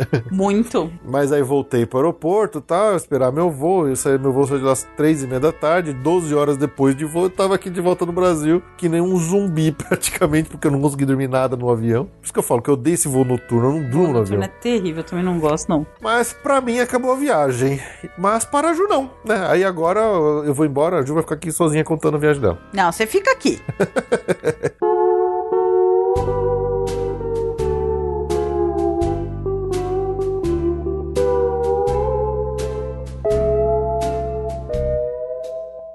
nesse dia anterior, às 9 horas da noite, pegamos. Primeira vez que eu vou de United, que a, a American não tinha voo direto de Honolulu pra São Francisco. Então eu peguei um bilhete separado da United pra ir direto pra lá. E foi até que, assim, curto, né? Foi 5 horas e pouquinho pra São Francisco. E aí, São Francisco foi a minha primeira vez, mas eu já tinha feito um roteirinho, assim, que teve, eu acho que um erro estratégico, mas culpa de blogueiro, viu?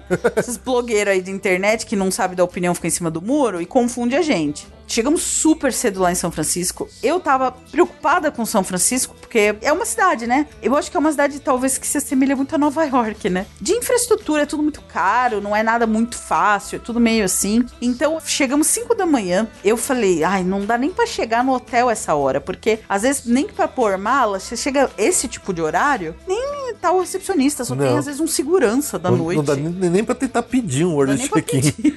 Pousamos, eu liguei o celular, vi que o voo do Fê tava atrasado. Fiquei. Falei, ai, coitado. Ah, bom, ficamos lá. Falei, ai, mãe, vamos fazer o quê? Eu acho que tá muito cedo pra ir pro hotel. Mesmo que a gente deixe mala, tá muito cedo. Ficamos uma hora e meia, mais ou menos, lá no, no aeroporto de São Francisco. Só esperando. É, comemos um croissant, minha mãe comeu Starbucks, ela já tava podendo fumar, então ela já tava bem. Então já tava bem. Tranquila. Essa parte de fumar no Havaí foi muito chata, né? No Havaí foi mais. Eu também tava com medo de São Francisco, mas não foi nem perto de chata quanto foi no Havaí. Havaí, eles, têm, eles são muito chatos pra esse negócio de fumar. Então tem que tomar cuidado, porque eles são pouquíssimos lugares que eles permitem fumar lá Não, e no navio foi muito ruim, porque, primeiro, nos navios, normalmente que tem cassino, pode fumar no cassino. Eu não sei como é que tá agora, fazia tempo que a gente não fazia navio. Mas sempre além do cassino, tinha uns três ou quatro pontos pelo navio que dava pra fazer. Eu não sei se mudou tudo, se todos os navios estão chatos, mas nesse navio, primeiro, não tinha cassino, então não tinha onde fumar, e ele tinha um ponto de, de cigarro, que era fora, tinha que andar. Era um castigo. Realmente, pra, pra fumante, era um castigo. então foi, foi meio tenso. São Francisco não foi tão ruim quanto eu imaginava. Eu achei que ia ser pior essa A parte. californiana é super chata É também. super tem chato, mas na rua dá pra fumar de boa. Então foi até que foi bem tranquilo. Chegamos muito cedo, ficamos enrolando. Eu falei, olha, eu acho que só vou sair daqui do aeroporto umas sete e meia. E foi isso. Umas sete horas a gente chamou o Uber tal, foi pro hotel. Chegamos no hotel, infelizmente não deu pra fazer o check-in, mas a gente deixou as bagagens lá. O nosso hotel era na Union Square. Essa foi a parte que eu xingo os blogueirinhos aí da, da internet, porque quando a gente pesquisa São Francisco, o pessoal fala assim: você tem duas opções de hospedagem. Ou você fica na Union Square, ou você fica no Fisherman's Wharf. A Union Square é a área mais movimentada, ela é super bem definida de transporte, ela é, é central e funciona pra tudo. O Fisherman's Wharf já é mais turístico. E à noite ele não é muito assim, ele não tem muito transporte. Então eu acho que eu ficaria na Union Square. Na minha opinião, esse foi o maior erro estratégico da viagem. Não vale a pena ficar em Union Square. Culpa dos blogueirinhos. Culpa dos blogueirinhos. Eu não sei se eu não sou sofisticado o suficiente pra região, mas assim, eu não achei graça nenhuma na região. Infelizmente, aliás, isso eu vi no Havaí, na Califórnia, em Nevada, um excesso de morador de rua e, e noinha, né? Os drogados. São Francisco é impressionante, assim, assusta. E a Union Square era muito ruim. Tipo uma cracolândia lá do lado. Tem um bairro do lado, perto da Union Square, chama Tenderloin, que em todos os guias, em tudo que é livro, falam assim: não passe em Tenderloin, que aquilo lá é um Walking Dead de verdade. Tanto que ali, nessa região, teria o, o City Hall, não sei o que, mas eles até saem de livro de turismo porque a região é tão ruim que ninguém quer ir na, nessa região. E até todo mundo que falou pra gente, motores de Uber, não sei o que. É tipo o Manhattan quando fala do Harlem. Sei lá, eu acho que é pior, porque pior? o Harlem ainda tem alguns atrativos, né? É. Aqui não, é, é uma região que é uma cracolândia mesmo. Eles falam que é Walking Dead essa Nossa. região. E é muito perto da Union Square, então tem rebarbas. E essa que eu acho que foi o grande erro, porque, assim, a Union Square é uma praça, é bonita, tem muita loja. Acho que todas as marcas daquelas famosas de loja, tem Bloomingdale's, tem Saks, tem Macy's, tem todas as marcas possíveis e imagináveis de loja por ali. Mas assim, é uma coisa muito urbana, não, não, é, não é, sei lá, eu sou, eu sou turista, tem que ficar no turismo, né? E enfim, essa eu acho que foi uma decisão, mas enfim, chegamos lá, deixamos as malas e aí fomos o primeiro dia, até porque eu já imaginava que a gente não ia dormir no voo, aquelas coisas, eu falei, ah, vamos fazer bem light mesmo nessa região. Então, Fizemos Union Square, entramos na Macy's, demos uma volta, não sei o quê. Voltamos, o cara liberou o check-in mais cedo, umas 11 da manhã. Saímos e começamos a fazer o bairro Oriental, o Chinatown, Chinatown de né? São Francisco. É Fa famosíssimo. Famosíssimo Chinatown de lá, né? E ela dá pra sair da Union Square. Então é o passeio mais interessante ali perto da Union Square, na verdade, é a Chinatown. E é realmente muito pitoresco. Hum. É de fato muito legal. Muitas lojas, muita loja de quinquilheira. E as lojas são diferentes umas das outras. É diferente daquele esquema que tem tem todas as lojas de, de, de, souvenir iguais, não. Lá realmente cada uma tinha uma coisa. Tem o portal que é famoso, tinha uma loja de pipas que é muito linda, tinha loja de doce. Uma loja que é imperdível é a dos biscoitos chineses que eles fazem na hora e, e você vê. Uhum. Só que assim, para comprar o biscoito chinês é meio que, sabe o episódio do Soup Nazi do, do Next! Você fica numa fila, aí você, tem que falar rápido, que a mulher não vai te explicar nada, e você já pega o que você paga e sai da fila rápido.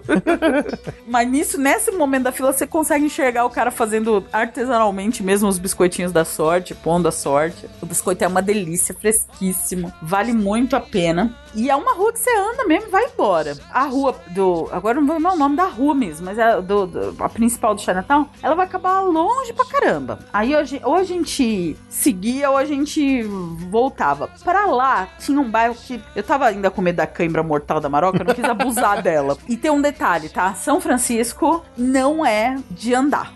o lado da costa que eu vou falar no dia seguinte, que é o de amanhã, dá pra andar, que é tudo no, no nível do mar. Mas qualquer coisa para dentro é o caos total de ladeira. Ah, pra quem mora em Não, Perdizes... não, mas é que tá. A gente não anda tanto em Perdizes. As ladeiras são inacreditáveis. Então, você tudo, você olhava era pirambeira pra cima, pra baixo, pra cima, pra baixo. Não é um lugar fácil, tá? De, de locomoção. Tirando o que é fica na parte litorânea mesmo, na, na beira do mar, o resto é muito complicado mesmo. Então a gente fez esse Chinatown.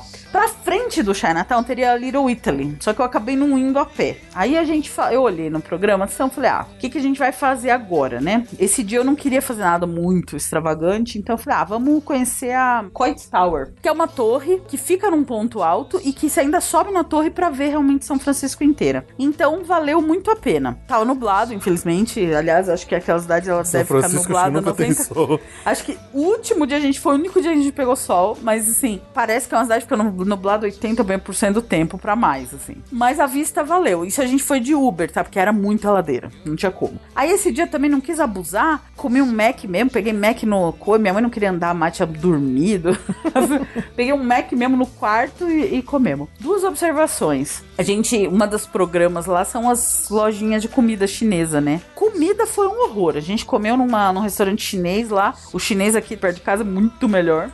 a gente pegou um arroz que era pra ser um chop suey com camarão. Tá ruim. Tá ruim, tá bom. E na loja de doce também, que tinha fila pra fora. Eu falei, não, vamos ter que experimentar. Caramba, mas por quê?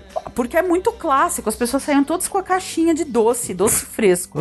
tinha um que era uma bolota com gergelim. A gente comprou um daquele. E depois compramos o tal do. Putz, tinha um nome que eu não vou lembrar. Que era o que tava mais vendendo. Parece um pastelzinho de Belém. E realmente a linha era a mesma, mas achei meio com gosto de ovo. Esse até que dava pra comer. A bolona de gergelim era ruim aquele negócio. Tinha uma goiaba dentro, não sei. Nossa. Que coisa horrível. Isso não vale a pena. E o outro comentário que eu esqueci de fazer é: não ia ser nesse dia, ia ser no dia seguinte, mas é obviamente, a pedidos efusivos da minha mãe, a gente ia fazer o passeio de bondinho. Ah, tá. Que é caríssimo, né? 7 dólares por pessoa. 7 dólares Pois daquele é. bondinho lá? É. Caramba. Mas tudo bem, era do lado do hotel, do lado da Union Square, era perto do hotel, ponto final e tal. A gente só ia fazer esse passeio no dia seguinte, que é o dia que eu vou contar daqui a pouco. Mas como a gente já tava andando ali na Union Square, eu fui descobrir onde era. E esse foi um azar nosso imenso. O bondinho, o ponto final do bondinho não estava funcionando. Ele estava em obras por 10 dias. Então, todo o período que a gente ficou lá, o bondinho não estaria passando por ali. Eles deixaram o bondinho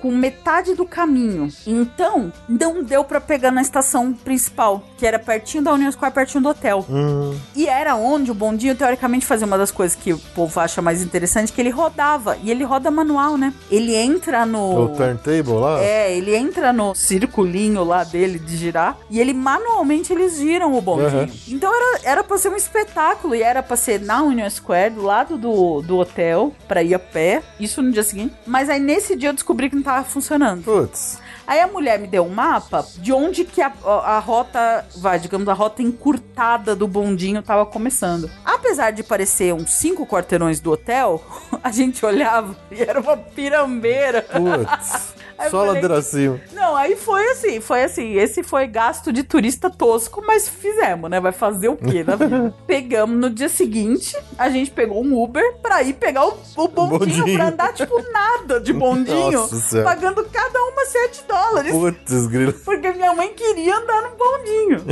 Então, assim, essa foi realmente. É, ah, eles são turistas, eles não sabem de nada. É, porque não tinha, não tinha como ir a pé. Era muita pirambeira.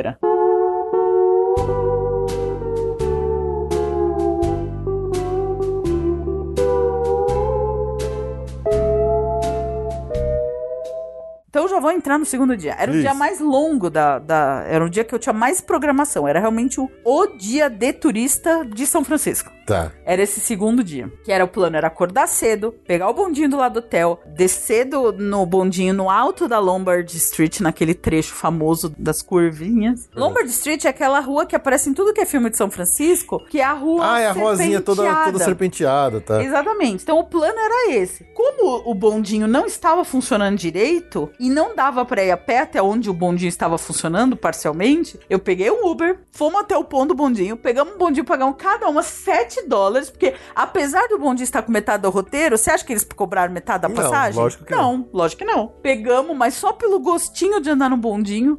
andamos, acho que não deu 5 minutos no bondinho. Nossa. Se tivesse sido de Uber, a gente teria saído 2 dólares a mais. né? Enfim, Enfim. turista. Pegamos essa rota do bondinho que desce no, no topo da Lombard Street. Todo mundo que tava no bondinho desceu no mesmo ponto. E aí fizemos essa parte da Lombard Street a pé, pra baixo, né? Não, que descer, né? É Descer. subida. lo- Então, nessa parte os blogueirinhos acertaram. Porque tem uma linha do bondinho que passa na rua de baixo. Só que aí você tem que subir a Lombard Street. Então, a gente fez certinho. A gente desceu na parte de cima da Lombard Street e desceu pela escadaria. E é um espetáculo. É uma graça mesmo. É cara de São Francisco com. É muito tradicional essa rua. Muito tradicional. É, Acho que não tem um filme que se passa em São Francisco que não aparece essa rua. Exatamente. E quantas cenas de ação a gente já não viu nessa rua? É, de carro voando, Carro capotando. voando. Mas dá pra entender, porque realmente São Francisco é só ladeira mesmo. Mas essa rua é muito bonitinha. E é engraçado, tinha casa pra vender. Eu falei, falei, gente, coitado desse morador, né? Ele tá sempre com a casa cheia de gente, cheia de gente fotografando a casa dele. É. Mas é legal. Ah, deve ser por isso que ele tava vendendo, que ele queria Deve ser lá. por isso. Ah, e, bom, descemos lá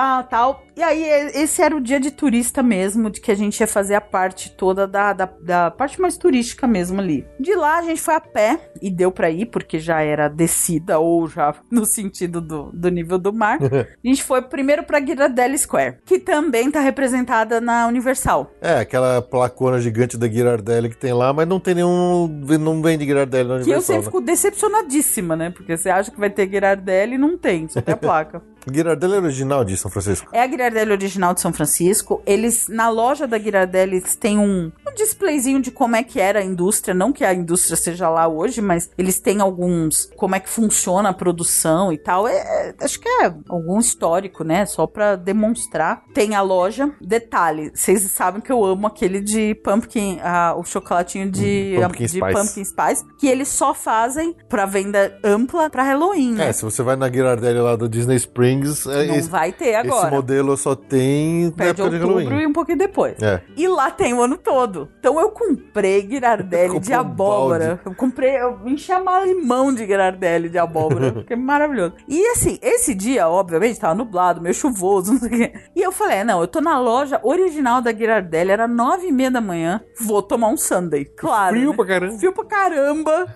nove e meia da manhã, vou tomar um Sunday. Tomei o Sunday. Mas essa, a Girardelli Square, ela é tipo um shoppingzinho a céu aberto, ela é bem bonitinha. Tem lojinhas, além da Girardelli, tem bar. É aquela cara de comércio americano mais sofisticadinho, né? Mas é bem legal. E a Girardelli Square, ela fica no começo do que é o realmente o Fisherman's Wharf. Que é a região turística de São Francisco, que é onde o turista tem que se hospedar, tá? então, assim, minha dica: não fiquem na Union Square, fiquem no Fisherman's Wharf. É muito mais interessante. E o Fisherman's Wharf é a área mesmo litorânea, que deve ter uns 2, 3 quilômetros, assim, que você vai andando e realmente é, é gostoso de andar. É reto. Tem o mar, não é bonito a parte do É, litoral mas- ali, é escurona, você mas acabou de voltar da Havaí, né? O que, que você queria Exatamente, ver? aí você olha e fala assim, que dó, né? Mas ela é muito agradável. E aí vai tendo lojinha, restaurante, loja de souvenir, começa a ver gente e porto. Por exemplo, no Fisherman's Wharf tem várias atrações. A maioria é paga. Eu acho que dá pra passar o dia inteiro lá fazendo as atrações. Por questão de tempo, e eu acabei não, não, não indo muito nessas atrações. Tem parque aquático, mesmo com água fria pra caramba. Nossa. Tem museu aquático. Tem o Pier, acho que o Pier 42, alguma coisa assim. 45, ele tem uns navios históricos americanos que você pode pagar pra entrar nos navios de várias épocas. Então você vai andando por essa região, você vai passando por esse tipo de atração. No meio disso tem muito restaurante, tem muita loja, muito fast food já, in and out com fila pra fora. Tem a maior loja de Krispy Kreme, loja fábrica, né, de Krispy Kreme dos Estados Unidos é lá no Fisherman's Wharf. Infelizmente, nenhuma vez que a gente passou tava funcionando, tava com a luz acesa. Que pena. Mas a loja é muito legal. Enfim, aí nessa hora vai indo tudo. Acho que o coração do Fisherman's Wharf tem o, o símbolo, que é um timão enorme escrito Fisherman's Wharf. Acho que é o coração de lá. E lá tem uma das coisas que eu já tinha lido, também agradeço os blogueiros aí de viagem, que é a, a loja da Bodin, que é tradicionalíssima do sopa de clam chowder no pão. hum, isso deve ter sido bom, hein? Isso foi bom. Hum, eu fiquei com uma inveja. Valeu a pena. Tanto que a gente voltou, né? No dia seguinte a gente não ia lá, mas a gente voltou. Foi muito legal. E é uma delícia. E barato, né? 10 dólares a sopa. Deliciosa. Maravilhosa. Não tem o que falar. Esse vale o passeio mesmo. É histórico, tem 170 anos. Nossa. A loja da Budinha, a loja original. E lá ou você- Bodan? Eu não sei. Bodim. Bodim? Não sei. Talvez seja Bodam. Pode ser Bodan? Perdão, my friend. e, e lá tem a padaria que o cara fica fazendo os pães em formato de tartaruga, não sei o que, fica tudo na vista. Ele para pra foto e tal, é legal. A gente sentou numa mesa do lado da padaria e os pães ficam passando da fábrica pra servir os- as, as sopas. Uhum, Eles ficam passando pelo alto, assim, da padaria. Que legal. Então fica pão passando. Putz, vale muito a pena. Então, valeu. Esse é um passeio pro dia assim. Você vai tocando o dia no Fisherman's Wharf. Mais um pouco pra frente tem um ponto que é obrigatório. O melhor lugar pra ver é do Pier 39. O Pier 39 é um lugar de turismo, tá? Ele é um shopping a céu aberto. É uma mistura de Disney Springs com. é, é, um- é um Disney Springs. É lá que tinha um monte de leão marinho? Exatamente. De lá é o melhor ponto pra ver os leões marinhos. que são umas figuras. É imperdível mesmo. Eles, eles ficam lá tomando sol. Tem umas plaquinhas explicando que eles começaram a aparecer. E eles gostam, eles voltam. E eles estão sempre lá. um monte de leão marinho. O melhor lugar pra ver é no, no- nesse Pier 39. O Pier 39 realmente ele já é um shopping mesmo. É, ele tem Bubba Gump, ele tem hard rock, já entra no padrãozão, um padrãozão americano, americano né? tradicional. Tanto que, assim, os, os blogueirinhos aí falam que não nem, nem pra comer lá, que não, não tem nada que agrega, não, na vida. E eu concordo, muito melhor comprar a sopa da Bodin, que é super mais rica, digamos, de cultura e, e sabor do que comer um Bubba Gump lá em, no, no Pier 39. Mas vale o passeio. Tem loja de souvenir, tem loja de tudo que você imagina. Tem funnel cake, que eu pude. Ah, agora sim. Pude comer um funnel cake lá em, no em pleno Pier 39. Vimos os leões marinhos. Então, isso foi muito legal. E, e como eu falei, né? A gente vem com a numeração dos piers baixando, né? Então, lá pra cima era o 45. Cada, cada pedaço vai tendo um pier com número. Esse é o 39. E aí, o nosso fim de dia, já comprado com antecedência, porque se não tivesse comprado com antecedência, não iria. a gente ia o tour das três e meia da tarde para Alcatraz. Quanta antecedência? Eles começam a vender com acho que dois meses de antecedência e foi a data que eu comprei. Nossa. Eu comprei logo começou a vender. Eu não sei quando que esgotou, Tá. mas eu comprei logo Mas que é uma abriu. coisa que a gente sabe que é bem disputada, né? É bem disputada. O Alcatraz Cruises, no site deles direto. Ah, não é muito barato, então eu comprei com dois meses de antecedência, assim que abriu, pra esse tour das três e meia. Era o último tour do dia, é o penúltimo. Era tipo um dos últimos. Exatamente o meu plano era esse, fazer o Fisherman's Wharf e acabar o dia no Alcatraz. E valeu muito a pena. Não é barato, acho que eram uns 20 e tantos dólares pra fazer o tour. E a saída é no Pier 33. A gente veio no sentido inverso da numeração dos piers. Então no 33 a gente pega o, o barco pra ir pra Alcatraz. O ferry leva acho que um- uns 15 minutos, nem isso, é bem É rapidinho. rapidinho. Na verdade, o Alcatraz a gente já vê de todos os passeios que você tá fazendo no Fisherman, você fica vendo o Alcatraz. No dia anterior, na Coit Tower, que a gente teve uma visão panorâmica de São Francisco, da Baía de São Francisco, já tinha visto o Alcatraz. Alcatraz é meio onipresente, assim. É. Você olha, ela tá lá. É, acho que de qualquer lugar da Bahia você deve ver, Você né? vê. E aí a gente chega lá com o- a ferry. E esse passeio também é muito interessante. Você, foi guiado pelo Sean Connery. Não é pelo Sean Connery. o mesmo esquema que a gente falou do áudio tour do museu lá do Kennedy em Dallas é o mesmo esquema aqui. E tem, graças a Deus, em português e também é bem feito. Então ele vai te guiando pelo áudio com o que você tem que fazer dentro de Alcatraz. Bom, a primeira dica, como a minha mãe tinha, né, pela idade dela, tinha um transporte que subia até Alcatraz, porque quem não pega esse transporte tem que subir é o equivalente a 13 andares. Nossa, tudo isso? Da onde o, é, da onde o ferry aporta até a- a- o andar mesmo da, da- da- de Alcatraz são é o equivalente a 13 andares. Caramba, não dá a impressão que era tão alto assim pelas fotos de longe, né? Não, mas é alto pra caramba. Interessante. E eles têm um trem, uma. Um caminhão mesmo com alguns assentos pra idosos, né? E pessoas que precisam. Então, minha mãe subiu por ele, graças a Deus, porque senão teria sido um problema. Ia rolar câimbra da morte de novo. mortal. Câmara da morte de novo. Então a gente chegou lá em cima. Nesse caminho que a gente fez de caminhãozinho, teriam algumas paradinhas, algumas coisinhas pra ver, mas porque a gente tava no caminhãozinho não viu. Mas tudo bem, valeu a pena. Chegando lá, a gente ganha esse áudio tour, já tá incluso, e a gente começa a seguir pela história de Alcatraz, que é, é muito surreal, assim, é, é um é diferente, é um, é um clima tem, tem uma o ar é meio pesado, assim. Quando eu fui em- lá na, na, na Alemanha no Auschwitz. Dachau? Não, nunca Não, fui pra Dachau. Auschwitz. Fui pra Dachau, que era um campo de concentração. O ar é estranho. E lá em Alcatraz era estranho também. É, meio é estranho. pesado assim. É pesado, porque não é uma história. É uma história pesada. Sim, é um lugar que foi, foi só frequentado pelos piores criminosos da época, E as né? coisas que aconteceram lá dentro. Então, eles, com, eles primeiro você vê as celas vazias, depois eles mostram onde era a solitária. E no áudio, os depoimentos são reais de, acho que são três bandidos que eram prisioneiros. Três ou quatro carcereiros e, e pessoas, famílias, porque eles falam assim que os carcereiros, muitos moravam lá com família. Nossa, Então, teve um depoimento de uma menina que ela falou: Ah, eu nasci, eu, eu vivi minha infância em, Em Alcatraz. Alcatraz caramba, que loucura. e que o pai dela era carcereiro. Então eles contam, e aí você vai vendo a cela montada, aí você vê, entra pela parte dos oficiais, é,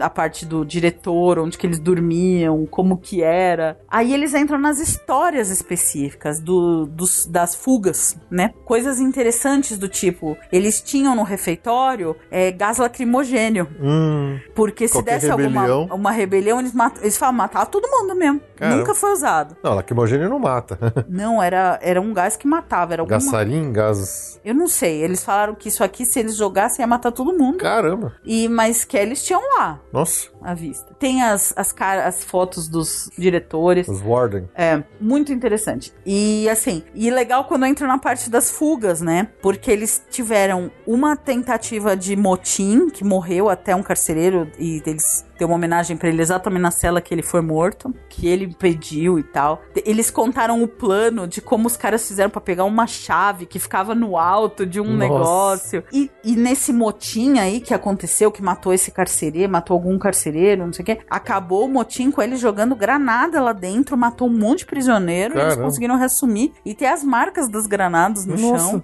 É muito interessante. E quem fugiu, que deve ser a inspiração do Shawshank Redemption, foi por um buraco na parede que o cara fez e tá lá o buraco. Até hoje. Eles têm o buraco lá. Caramba, que louco. E você olha assim, e ele falou que ele fez por muito tempo esse buraco. E foram três caras que fugiram pelo tal do buraco e que nunca se soube o que aconteceu com eles. Provavelmente morreram na, na Bahia, tentando nadar de lá. Mas que ninguém sabe. Então, que existe uma lenda. E eles estavam estudando espanhol porque o objetivo deles era vir pra América do Sul. Lógico.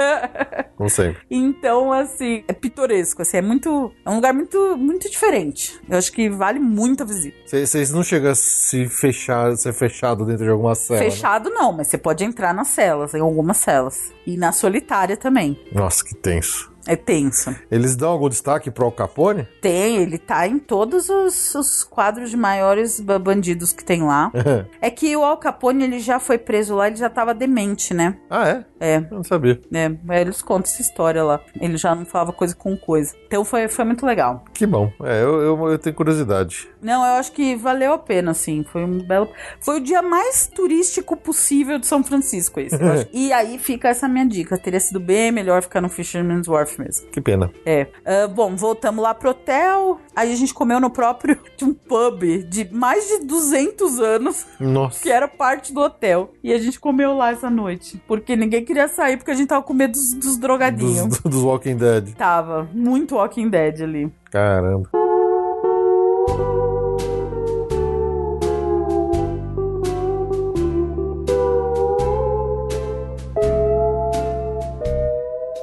Dia seguinte foi o passeio que programei pra Salsalito. A gente ia de ferry, porque Salsalito ele fica do outro lado da Golden Gate. Como eu não ia ficar de carro esses dias, né, de São Francisco, São Francisco não é recomendável pra ficar de carro, porque tudo, além de trânsito, além do é, é, o estacionamento nos lugares é carésimo. Então a gente realmente só ia pegar o carro pra ir embora no dia seguinte. Então nesse dia a atração ia ser a Golden Gate, né? Vamos fazer um ferry até Salsalito, a gente dá uma volta lá e volta e fica no Ferry Terminal, que é um prédio que é o mercado, digamos, é o equivalente ao mercadão de lá. Tem muita comida, tem uns restaurantes legais e tal, é bem bonito. E o ferry pra Salsalito sai e volta pra lá. Então acordamos cedo, pegamos um Uber brasileiro, batemos papo com o cara, o cara. Ficamos lá no Ferry Terminal. De lá a gente pegou a balsa pro, pra Salsalito. E o caminho você passa muito perto da Golden Gate. Então, De você, e de Alcatraz de novo. Então você já. Essa Bahia você já, já conhece do querer a palma da mão. Salsalito é o seguinte: imagina Campos do Jordão, o centrinho lá de Capivari, fora de temporada.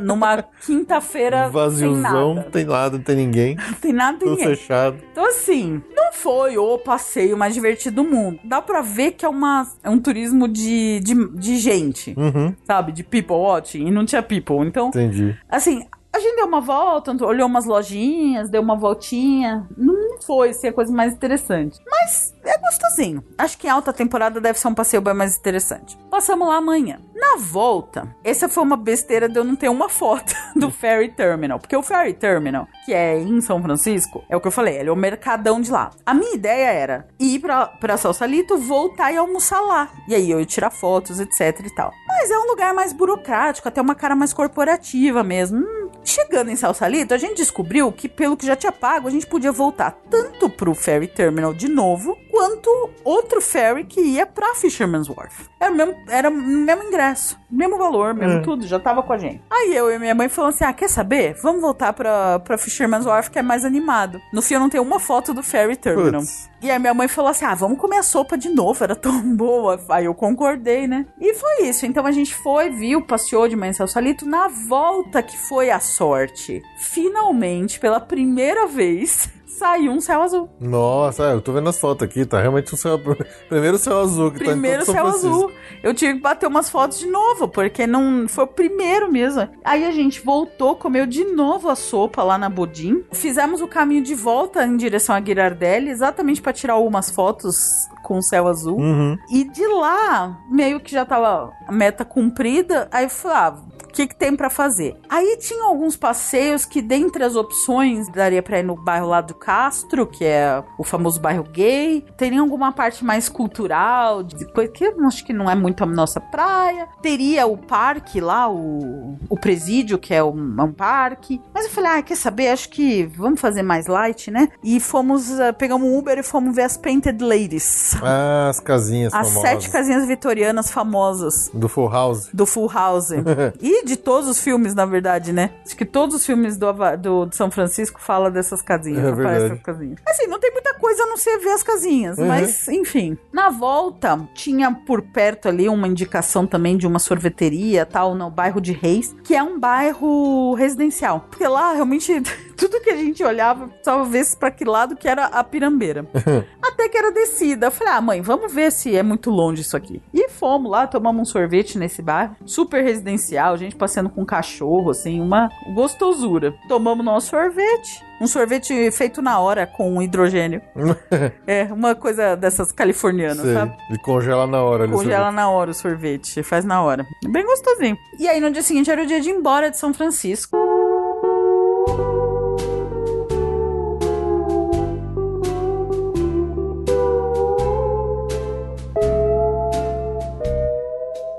Saímos, acordei cedinho, 9 horas da manhã tava na Hertz, peguei o carro, um Corolinha, e aí eu falei: "Ah, mãe, vamos passar pela Golden Gate, né? Vai, vamos lá". É, né? E aí, nesse caminho da, pra ir pra Golden Gate, eu também fiz uma gracinha, né? Só que como eu dependia da minha mãe ser ágil e filmar direito, ela não fez ferrou. Ferrou. Eu passei guiando pela Lombard Street. Ah, tá. Eu peguei toda a, se- a serpente. Eu falei, ah, não, eu quero guiar na serpentina lá, na, na serpente. Demorou da que não, não tirou foto de nada. Ela tirou, acho que na máquina dela. Ah, pode ser. é Foi confuso. Mas deu certo, eu guiei lá, só que a minha mãe não filmou direito. E aí a gente passou pra Golden Gate. Aí foi legal porque a gente parou. Passamos a Golden Gate, muito legal. Logo que você para, tem um Vista Point, que é bem imediatamente aqui à direita da, da Golden Gate, já do lado de Salsalito pra cá. Já dá pra tirar umas fotos legais. Mas as melhores vistas da Golden Gate tem um caminho que chama Marine Headlands que é um parque, é todo um parque que fica já desse lado da Golden Gate, do lado, ah, vai, olhando o sentido com o norte pro lado certo, é do lado esquerdo, acima, que você tem três pontos de mirante com vistas diferentes pra Golden Gate. Os melhores são o primeiro ponto de mirante e o terceiro. O primeiro, ele é bem grudado na Golden Gate, você vê ela enorme. Você anda mais um pouco, o segundo você é médio e o terceiro você vê mais de longe, você vê praticamente ela de frente. Que legal. O primeiro é super disputado, a gente não conseguiu nem estacionar. Putz. Mas o segundo e o terceiro deu pra estacionar tranquilo. Então é realmente são só os mirantes pra tirar foto da Golden Gate. Valeu a pena, foi muito legal. E voltamos por ela. Voltamos pela Golden Gate. Lógico. Já que tem que ir, tem que voltar também. Já que tem que ir, tem que voltar também. Então, no fim, a gente acabou saindo de São Francisco já quase 11 da manhã. Saímos mais tarde do que eu queria, né? Pros meus planos. Esse primeiro dia, a gente ia dormir em Monte Rei, que fica. Se fosse de, de carro direitinho, certinho, seriam umas duas horas, né? de São Francisco. A gente pegou ali pela litorânea. Nesse dia foi interessante porque a gente passou pro lado de São Francisco que ninguém fala, ninguém visita, mas que é muito legal, que é o da praia. Do lado oposto da Baía de São Francisco, tem uma praia imensa e bonita e linda. Só a água é geladíssima, mas tinha até ser, né? surfista. E passamos, viemos pela costa inteira e tal, até Monte Rei. Quem tá fazendo esse roteiro com o tempo, tem algumas paradas sugeridas nesse caminho, que a gente não fez mesmo, porque eu, pelo, eu vi o horário, eu falei, não, eu quero... Porque o plano era chegar em Monte Rey, fazer check-in no hotel, comer em Monte Rey e depois ir até Carmel pela 17 Mile Drive, vir dar uma volta em Carmel e voltar. O tempo já tava estourado. Nesse dia o tempo realmente estourou. Essa, essa visita aí da, da Golden Gate estourou o tempo. Então, algumas coisas que daria pra ter sido feitas no caminho, não fiz. Tem umas cidades, tem. Agora não vou lembrar nem o nome das que eu ia parar, mas não parei. Fomos direto pra Monte Rey, chegamos lá, fizemos check-in no hotel, fomos no Fisherman's Wharf de Monte Rey, que é bem gostosinho. Lá a gente comeu, adivinha o quê? Clam chowder. Clam chowder de novo? Eu não aguentava mais clam chowder nesse dia, já foi o terceiro dia seguido. Mas valeu a pena, um restaurante tradicional. O Fisherman's Wharf é um porto antigo lá. Monte Rey tem dois pontos mais interessantes, que é o Fisherman's Wharf, que é o mais antigo, mas tem lojinha, restaurante, não sei o quê. E o Canary Row, que é perto, bem perto. É uma área turística mais modernosinha, assim, mas essa ia ficar pra depois, nem sabia se ia dar certo. Mas enfim. Demos essa volta rapidinho no Fisherman's Wharf. Infelizmente o tempo não abriu. Tava com esperança que abrisse, não abriu. Mas aí a gente foi fazer o passeio, que era o principal desse dia, que era a 17 Mile Drive. Que é, é o caminho entre Monte e Carmel, que você faz por uma via turística que fica dentro de um condomínio. Você precisa pagar pra entrar, porque é dentro de um condomínio de casas que é, é uma rota turística. Então você paga e pega o carro e vai parando. Eles te dão um mapinha na entrada e tem vários pontos de observação. E são maravilhosos. É muito lindo. Então você vai parando aqui, tem um mirante com pedra, com blowhole. você para no seguinte, tem uma floresta das árvores fantasmas. É Nossa, muito O lindo. que, que é árvore fantasma? Ah, eram era umas árvores meio. Tudo. é, é, entrava o sol nos pedaços e ficava. Entrava, é, deveria entrar sol, né? No caso, tinha uma névoa, porque não tinha sol. Mas era bem bonita. Tinha o cipreste solitário, que é um- uma árvore única numa pedra, assim. que você fala Nossa. assim- e essa fala que essa árvore tá há 200 anos lá. Caramba. Sofrendo com sol, com vento, com terremoto, não sei o que. É o cipreste tá lá, o Lone Cypress. Maravilhoso. Vimos muito esquilinho. Então, assim, cada paradinha era maravilhosa. Teve algumas que a gente ficava até é, boca aberto, que era muito linda. Era basicamente água no rochedo. Água linda no rochedo lindo e é um espetáculo. e fizemos a 70 Mile Drive, saímos na saída de Carmel. E aí, assim, Carmel é, a, digamos o que? O Juqueí, é o Maresias. É a Angra do- de lá. é, muito, é muito chique, é muito rico. Mas tava fora de temporada, então tava meio morto. No horário que a gente chegou lá, bom, basicamente Carmel. A gente viu a praia, é muito bonita, mas é uma praia. E a, a rua central. A rua central já tava tudo miada, já tava as lojinhas todas fechadas. Tinha um outro restaurante aberto, mas que eu já presumi que não era pro nosso bolso. Hum, Porque qualquer lugar nos Estados Unidos você senta e vê um garçom é caro. é caro. Em Carmel, deve ser, tipo, inatingível, né? Nossa. Nessa rua central, a gente parou na frente de uma loja de uma imobiliária de imóveis. Tinha uma TV rodando as casas pra vender na região.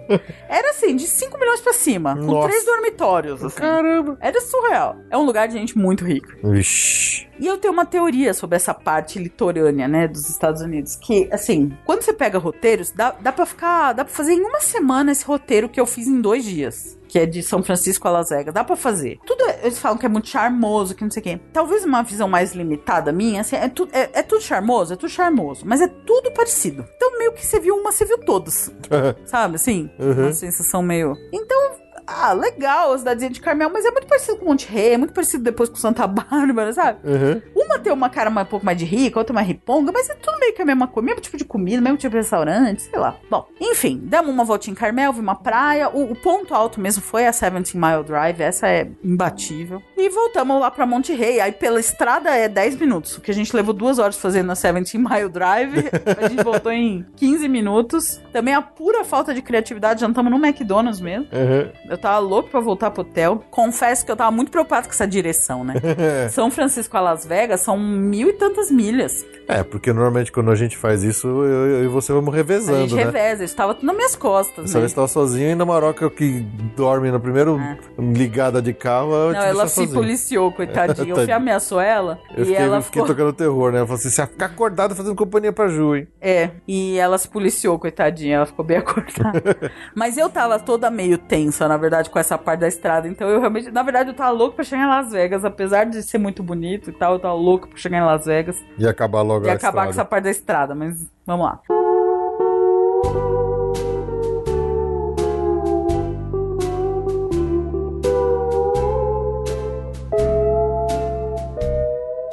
Aí o dia 2, fomos, dormimos lá em Monte Rei. Dia 2 de estrada foi o filé mignon da história, que é a Big Sur. A Big Sur é um, é um parque, né? É um parque que começa pertinho de Carmel e eles que ele tem uns 70 quilômetros de comprimento. E nesse pedaço da Big Sur, que é pelo litoral, é- a estrada é absolutamente Uma maravilhosa. estrada totalmente costeira. A estrada é totalmente costeira. Nesse pedaço da Big Sur, ela é totalmente costeira. E o que que acontece? Tem alguns pontos bem chaves. Tem uns pontos que eles chamam de Vista Point, que é, digamos assim, onde, onde quem construiu a estrada achou que era imperdível. São acho que uns cinco ou seis durante a estrada. Que aí é um estacionamentão, cimentado, não sei o que, que você vai, estaciona e vai ver o que, que eles acham que você tem que ver. E geralmente você tem que ver mesmo, porque é muito lindo. Além dos Vista Points, que são obrigatórios, a cada nada, cada pedacinho de chão tinha uma entrância pra carros. E carros parados e gente tirando foto. então você não sabe nem onde parar, de tão. tanta Tanto coisa. ponto legal tem. que tem pra ver, né? É muito incrível. Então, eu já tinha pego alguns pontos. Tem a Bixby Bridge, que é um dos primeiros pontos. Você encosta, você tira foto da ponte, tira foto do, do, do mar. E aí você vai olhando, você olha assim, meio que de cima e fala assim: ah, aqui parece bonito. Aí você encosta e para e tira foto.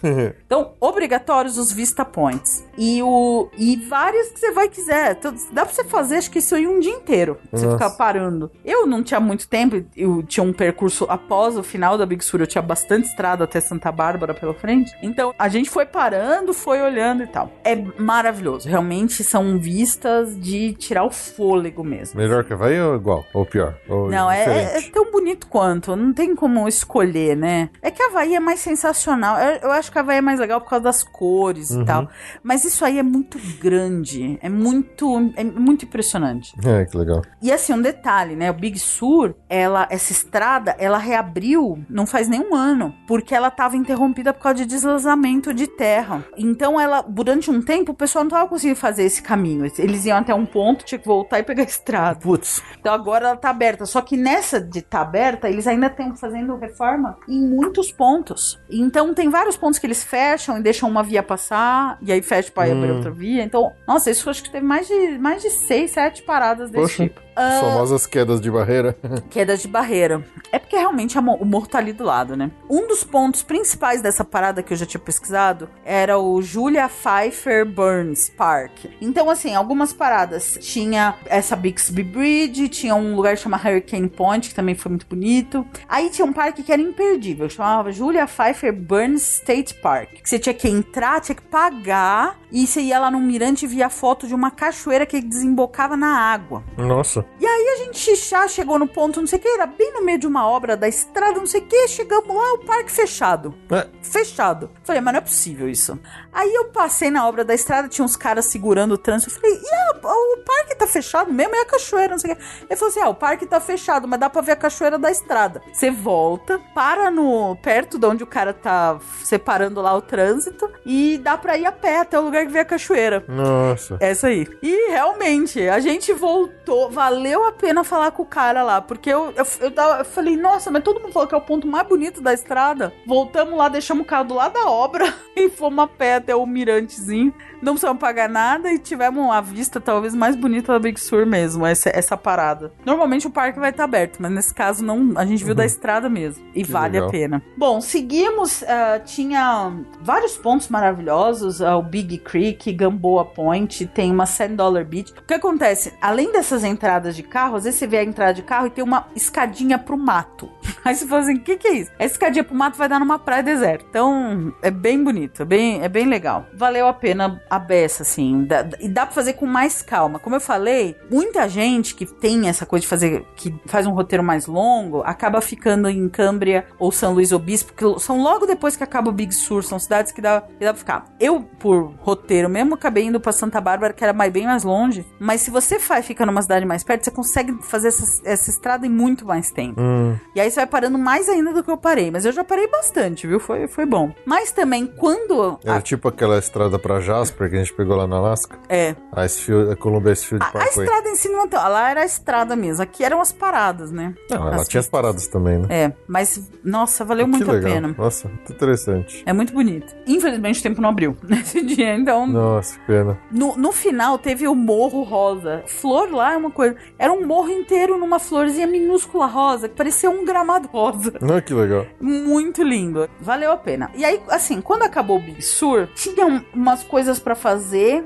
Eu tinha planejado almoçar em Morro Bay, que era um pouco mais pra frente. Chega uma hora que eu quero resolver o problema. Eu tava já meio de saco cheio da estrada, sabe? Aí eu falei, não, demos uma entradinha em Morro Bay, tiramos umas fotos, saímos correndo e fomos pra Santa Bárbara. Nossa, olha os- olha os Leão Marinho aqui de novo. Essa dos Leões Marinhos foi uma parada logo depois que acaba Big Sur, que chama hum, Farol das Pedras Blancas em San Simeon. Hum, Você para lá e, e tem a, a praia das. de- tem mais leão marinho lá. Daria pra ver, e tava no período de ver, mas não vimos nenhuma baleia. nossa. Aí, nesse ponto, eles falam assim: aqui é um ótimo lugar pra observar a baleia. E o período que a gente tava lá era o, era o período que elas passam com os filhotes. E geralmente eles falam que dá pra ver baleia com filhote. Caramba. Infelizmente a gente não viu nenhum. Então esse foi uma parada. Tem uma parada lá que eu optei por não fazer exatamente porque eu já eu queria chegar logo em Santa Bárbara, que é o famoso Hearst Castle. Um maluco endinheirado resolveu fazer um castelo ali na logo depois que acaba Big Sur. E é dizem que é magnífico assim, que é uma mas é de uma exuberância daquelas meio fora de lugar, sabe? Mas que vale a visita. Só que é uma visita guiada que tem no mínimo 40 minutos. Eu Nossa. louca pra acabar a viagem. Ah, quando você guiando muito tempo assim, coisa que você mais quer chegar logo. Exatamente. Falei, não, vamos, vamos pra Santa Bárbara. Então eu passei meio que direto. A gente ia parar em Morro Bay pra almoçar, não almoçamos. A gente só viu lá a pedra de Morro Bay. E aí seguimos pra, pra Santa Bárbara. Outra parada que eu tinha previsto, que eu desencanei porque eu queria mesmo chegar, era em Solvgang, que é uma cidadezinha, um centrinho com origem nórdica. Então fala que tem as melhores lojas de doce, tudo doce nórdico lá. É perti... Esse já é pertinho de Santa Bárbara. Mas eu resolvi ir direto. Enfim, chegando em Santa Bárbara, fizemos check-in no hotel e aí fomos passear. Lá também tem um porto, que é o ponto principal lá de, lá de Santa Bárbara. Passeamos e fomos na avenida principal lá dar umas voltas. Como eu falei, eu acho que todo mundo é lindo. Ela tem uma, como é que é, uma uma vibe meio espanhola. Tem, é diferente, mas assim, é diferente, mas é muito parecido com Carmel, com Monte Rei. Aham. Mesmos tipos de restaurantes. ó, Eu não tive coragem de pagar e eu tava querendo voltar logo também pro hotel. Aí eu demos uma volta no centrinho, passeamos, não sei o quê. Achei que vocês fossem comer outro pão na, na Clam Não, eu Chowder. falei que eu falei que não ia mais comer clam chowder, mas comi. Mas tudo bem, depois eu, no final da história. Demos uma voltinha de novo. Pier, praia e, e avenida principal. E, vo- e voltamos pro hotel pra dormir, que aí no dia seguinte era o meu grande objetivo, que era chegar em Las Vegas. Lógico.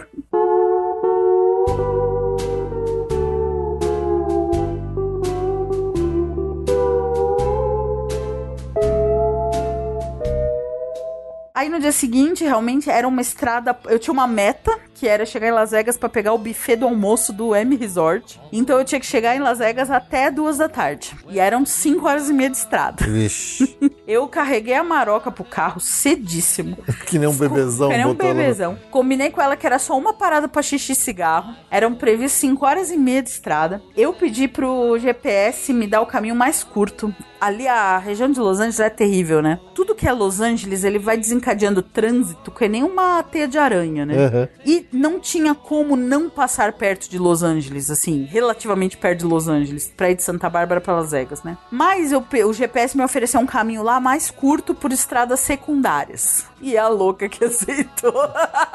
Primeiro, tava chovendo. Nossa, Putz. peguei chuva, neblina, foi. Nossa, esse dia foi tenso. E o GPS realmente colocou numas estradas secundárias ali no, no miolão pro, pro, pra periferiaça de Los Angeles. Eita. Então, te- teve estrada que a gente ficou sem encontrar carros muito. E eu tava com medo. E chovendo. Vai chamar que é uma família de canibais ali. Exatamente. Tinha outras estradas que era uma pista única com um caminhão na frente que eu não conseguia passar. Olha, foi, foi um sufoco. Demorou, porque a, a gente, o objetivo era chegar na Interstate 15, né? Que é a que liga Las Vegas a Los Angeles. Com essas cortações de caminho, eu fui entrar na Interstate 15 no meio dela. Quando eu entrei nela também parou de chover, então melhorou. Mas esse começo dessa estrada foi Foi tenso. Mas aí foi isso. Aí quando entrou na 15, aí, ufa, que alívio. Aí o banheiro, eu queria guardar pra Baker, que é a nossa cidade é, fetiche, né? Fetiche de parar pra. pra... Porque é, é maravilhosa. comer. Porque a cidade dá pra ver o termômetro maior do mundo da estrada. que é fantástico. Mas não deu. A gente parou antes numa cidade, Barstow, pra fazer um xixi e fumar o cigarro da Maroca. E saímos na pilha, na pilha, na pilha. Chegamos em Las Vegas antes da uma da tarde. Nossa. Meio-dia e 40. Então foi missão cumprida, graças a Deus, tudo certo. Tava apavorado com essa estradona. E deu tudo certo. É, que bom. Maravilhoso, recomendo. Um belo road trip pela Califórnia, hein? Quando a gente vai pesquisar roteiros pra esse road trip, é o que eu falei, o pessoal faz em uma semana isso, até mais. Tem gente que faz 15 dias. Vai parando em tudo quanto é Vai parando, tem gente que fica em Câmbrias, tem Luiz Obispo, é, dá pra ficar mais uma noite em Carmel. Um ponto que a gente não viu, mas que dizem que é sensacional, é o Aquário de Monte Rei. Ah, Pra quem não sabe, o... é o Aquário de São Francisco também, né? Não, de Monte Rei. Monte Rei. Ah, não é de São Francisco, é de Monte não, Rei? é Monte Rei. Ah, tá. O aquário que inspirou Procurando Dory é o aquário de Monte Rei. É o mesmo aquário que aparece no Star Trek De Volta pra Casa. É o mesmo aquário que aparece em- no filme do Aquaman. É. ele- ele- sempre que eles precisam filmar em algum aquário grande, eles vão lá nesse. Esse aquário, ele é praticamente um parque temático mesmo. Ele, ele é pra um dia de visita. E como não era o caso, não, não valia a pena, além do que era mais 60 dólares de ingresso. Quer dizer, ele é realmente... É como se fosse um parque temático. Então, daria pra ter ficado mais um dia em Monte Rei. Daria pra ter parado mais vezes, em mais lugares. Tem toda a parte de Yosemite, que... Yosemite, Yosemite, Yosemite Park. que a gente não foi, quando não fui com a minha mãe, quando eu for eu vou com o Fê. Mas assim, valeu. O, o- acho que o filé mesmo é o Big Sur, Big Sur. que é- tem que fazer, e a 70 Mile Drive também é o filé. E as cidades são charmosinhas. Eu acho tudo muito igual. Confesso se, se esse é o objetivo, não, não é dos meus favoritos. Mas eu recomendo. Aí de Las Vegas. Ah, Las Vegas não Ah, tem Las muito o que Vegas a gente já contar. falou tantas vezes, é a mesma coisa. Acho que vale dizer que minha mãe essa vez deu muito bem nas máquinas, Nossa. Voltou feliz da vida. Tô cheio de grana. Voltou feliz da vida. Não é cheio de grana, ninguém volta milionário, mas o fato de você ganhar alguma coisa e não gastar é muito bom. É, e eu acho que o grande destaque lá de Las Vegas que a gente fez foi de novo ir no show da Celine Dion, que é uma diva mesmo. E, nossa, que show maravilhoso lá no Caesars. Foi a cereja do bolo, o encerramento, chave de ouro na Closure, última noite. Na verdade, eu ia voltar antes, né? Eu, meu, eu estiquei a viagem por causa do show Celine Dion. foi o primeiro show dela dessa temporada dela lá. Então, mas foi muito legal. Valeu a pena. Dessa vez a gente ficou no Raras. Tava com o melhor preço. Eu sempre olho os, os hotéis da- do trecho bom, vejo qual que tá com o melhor preço. Dessa vez era o Raras, a gente pegou um quarto novinho. Então, muito bom. excelente, excelente.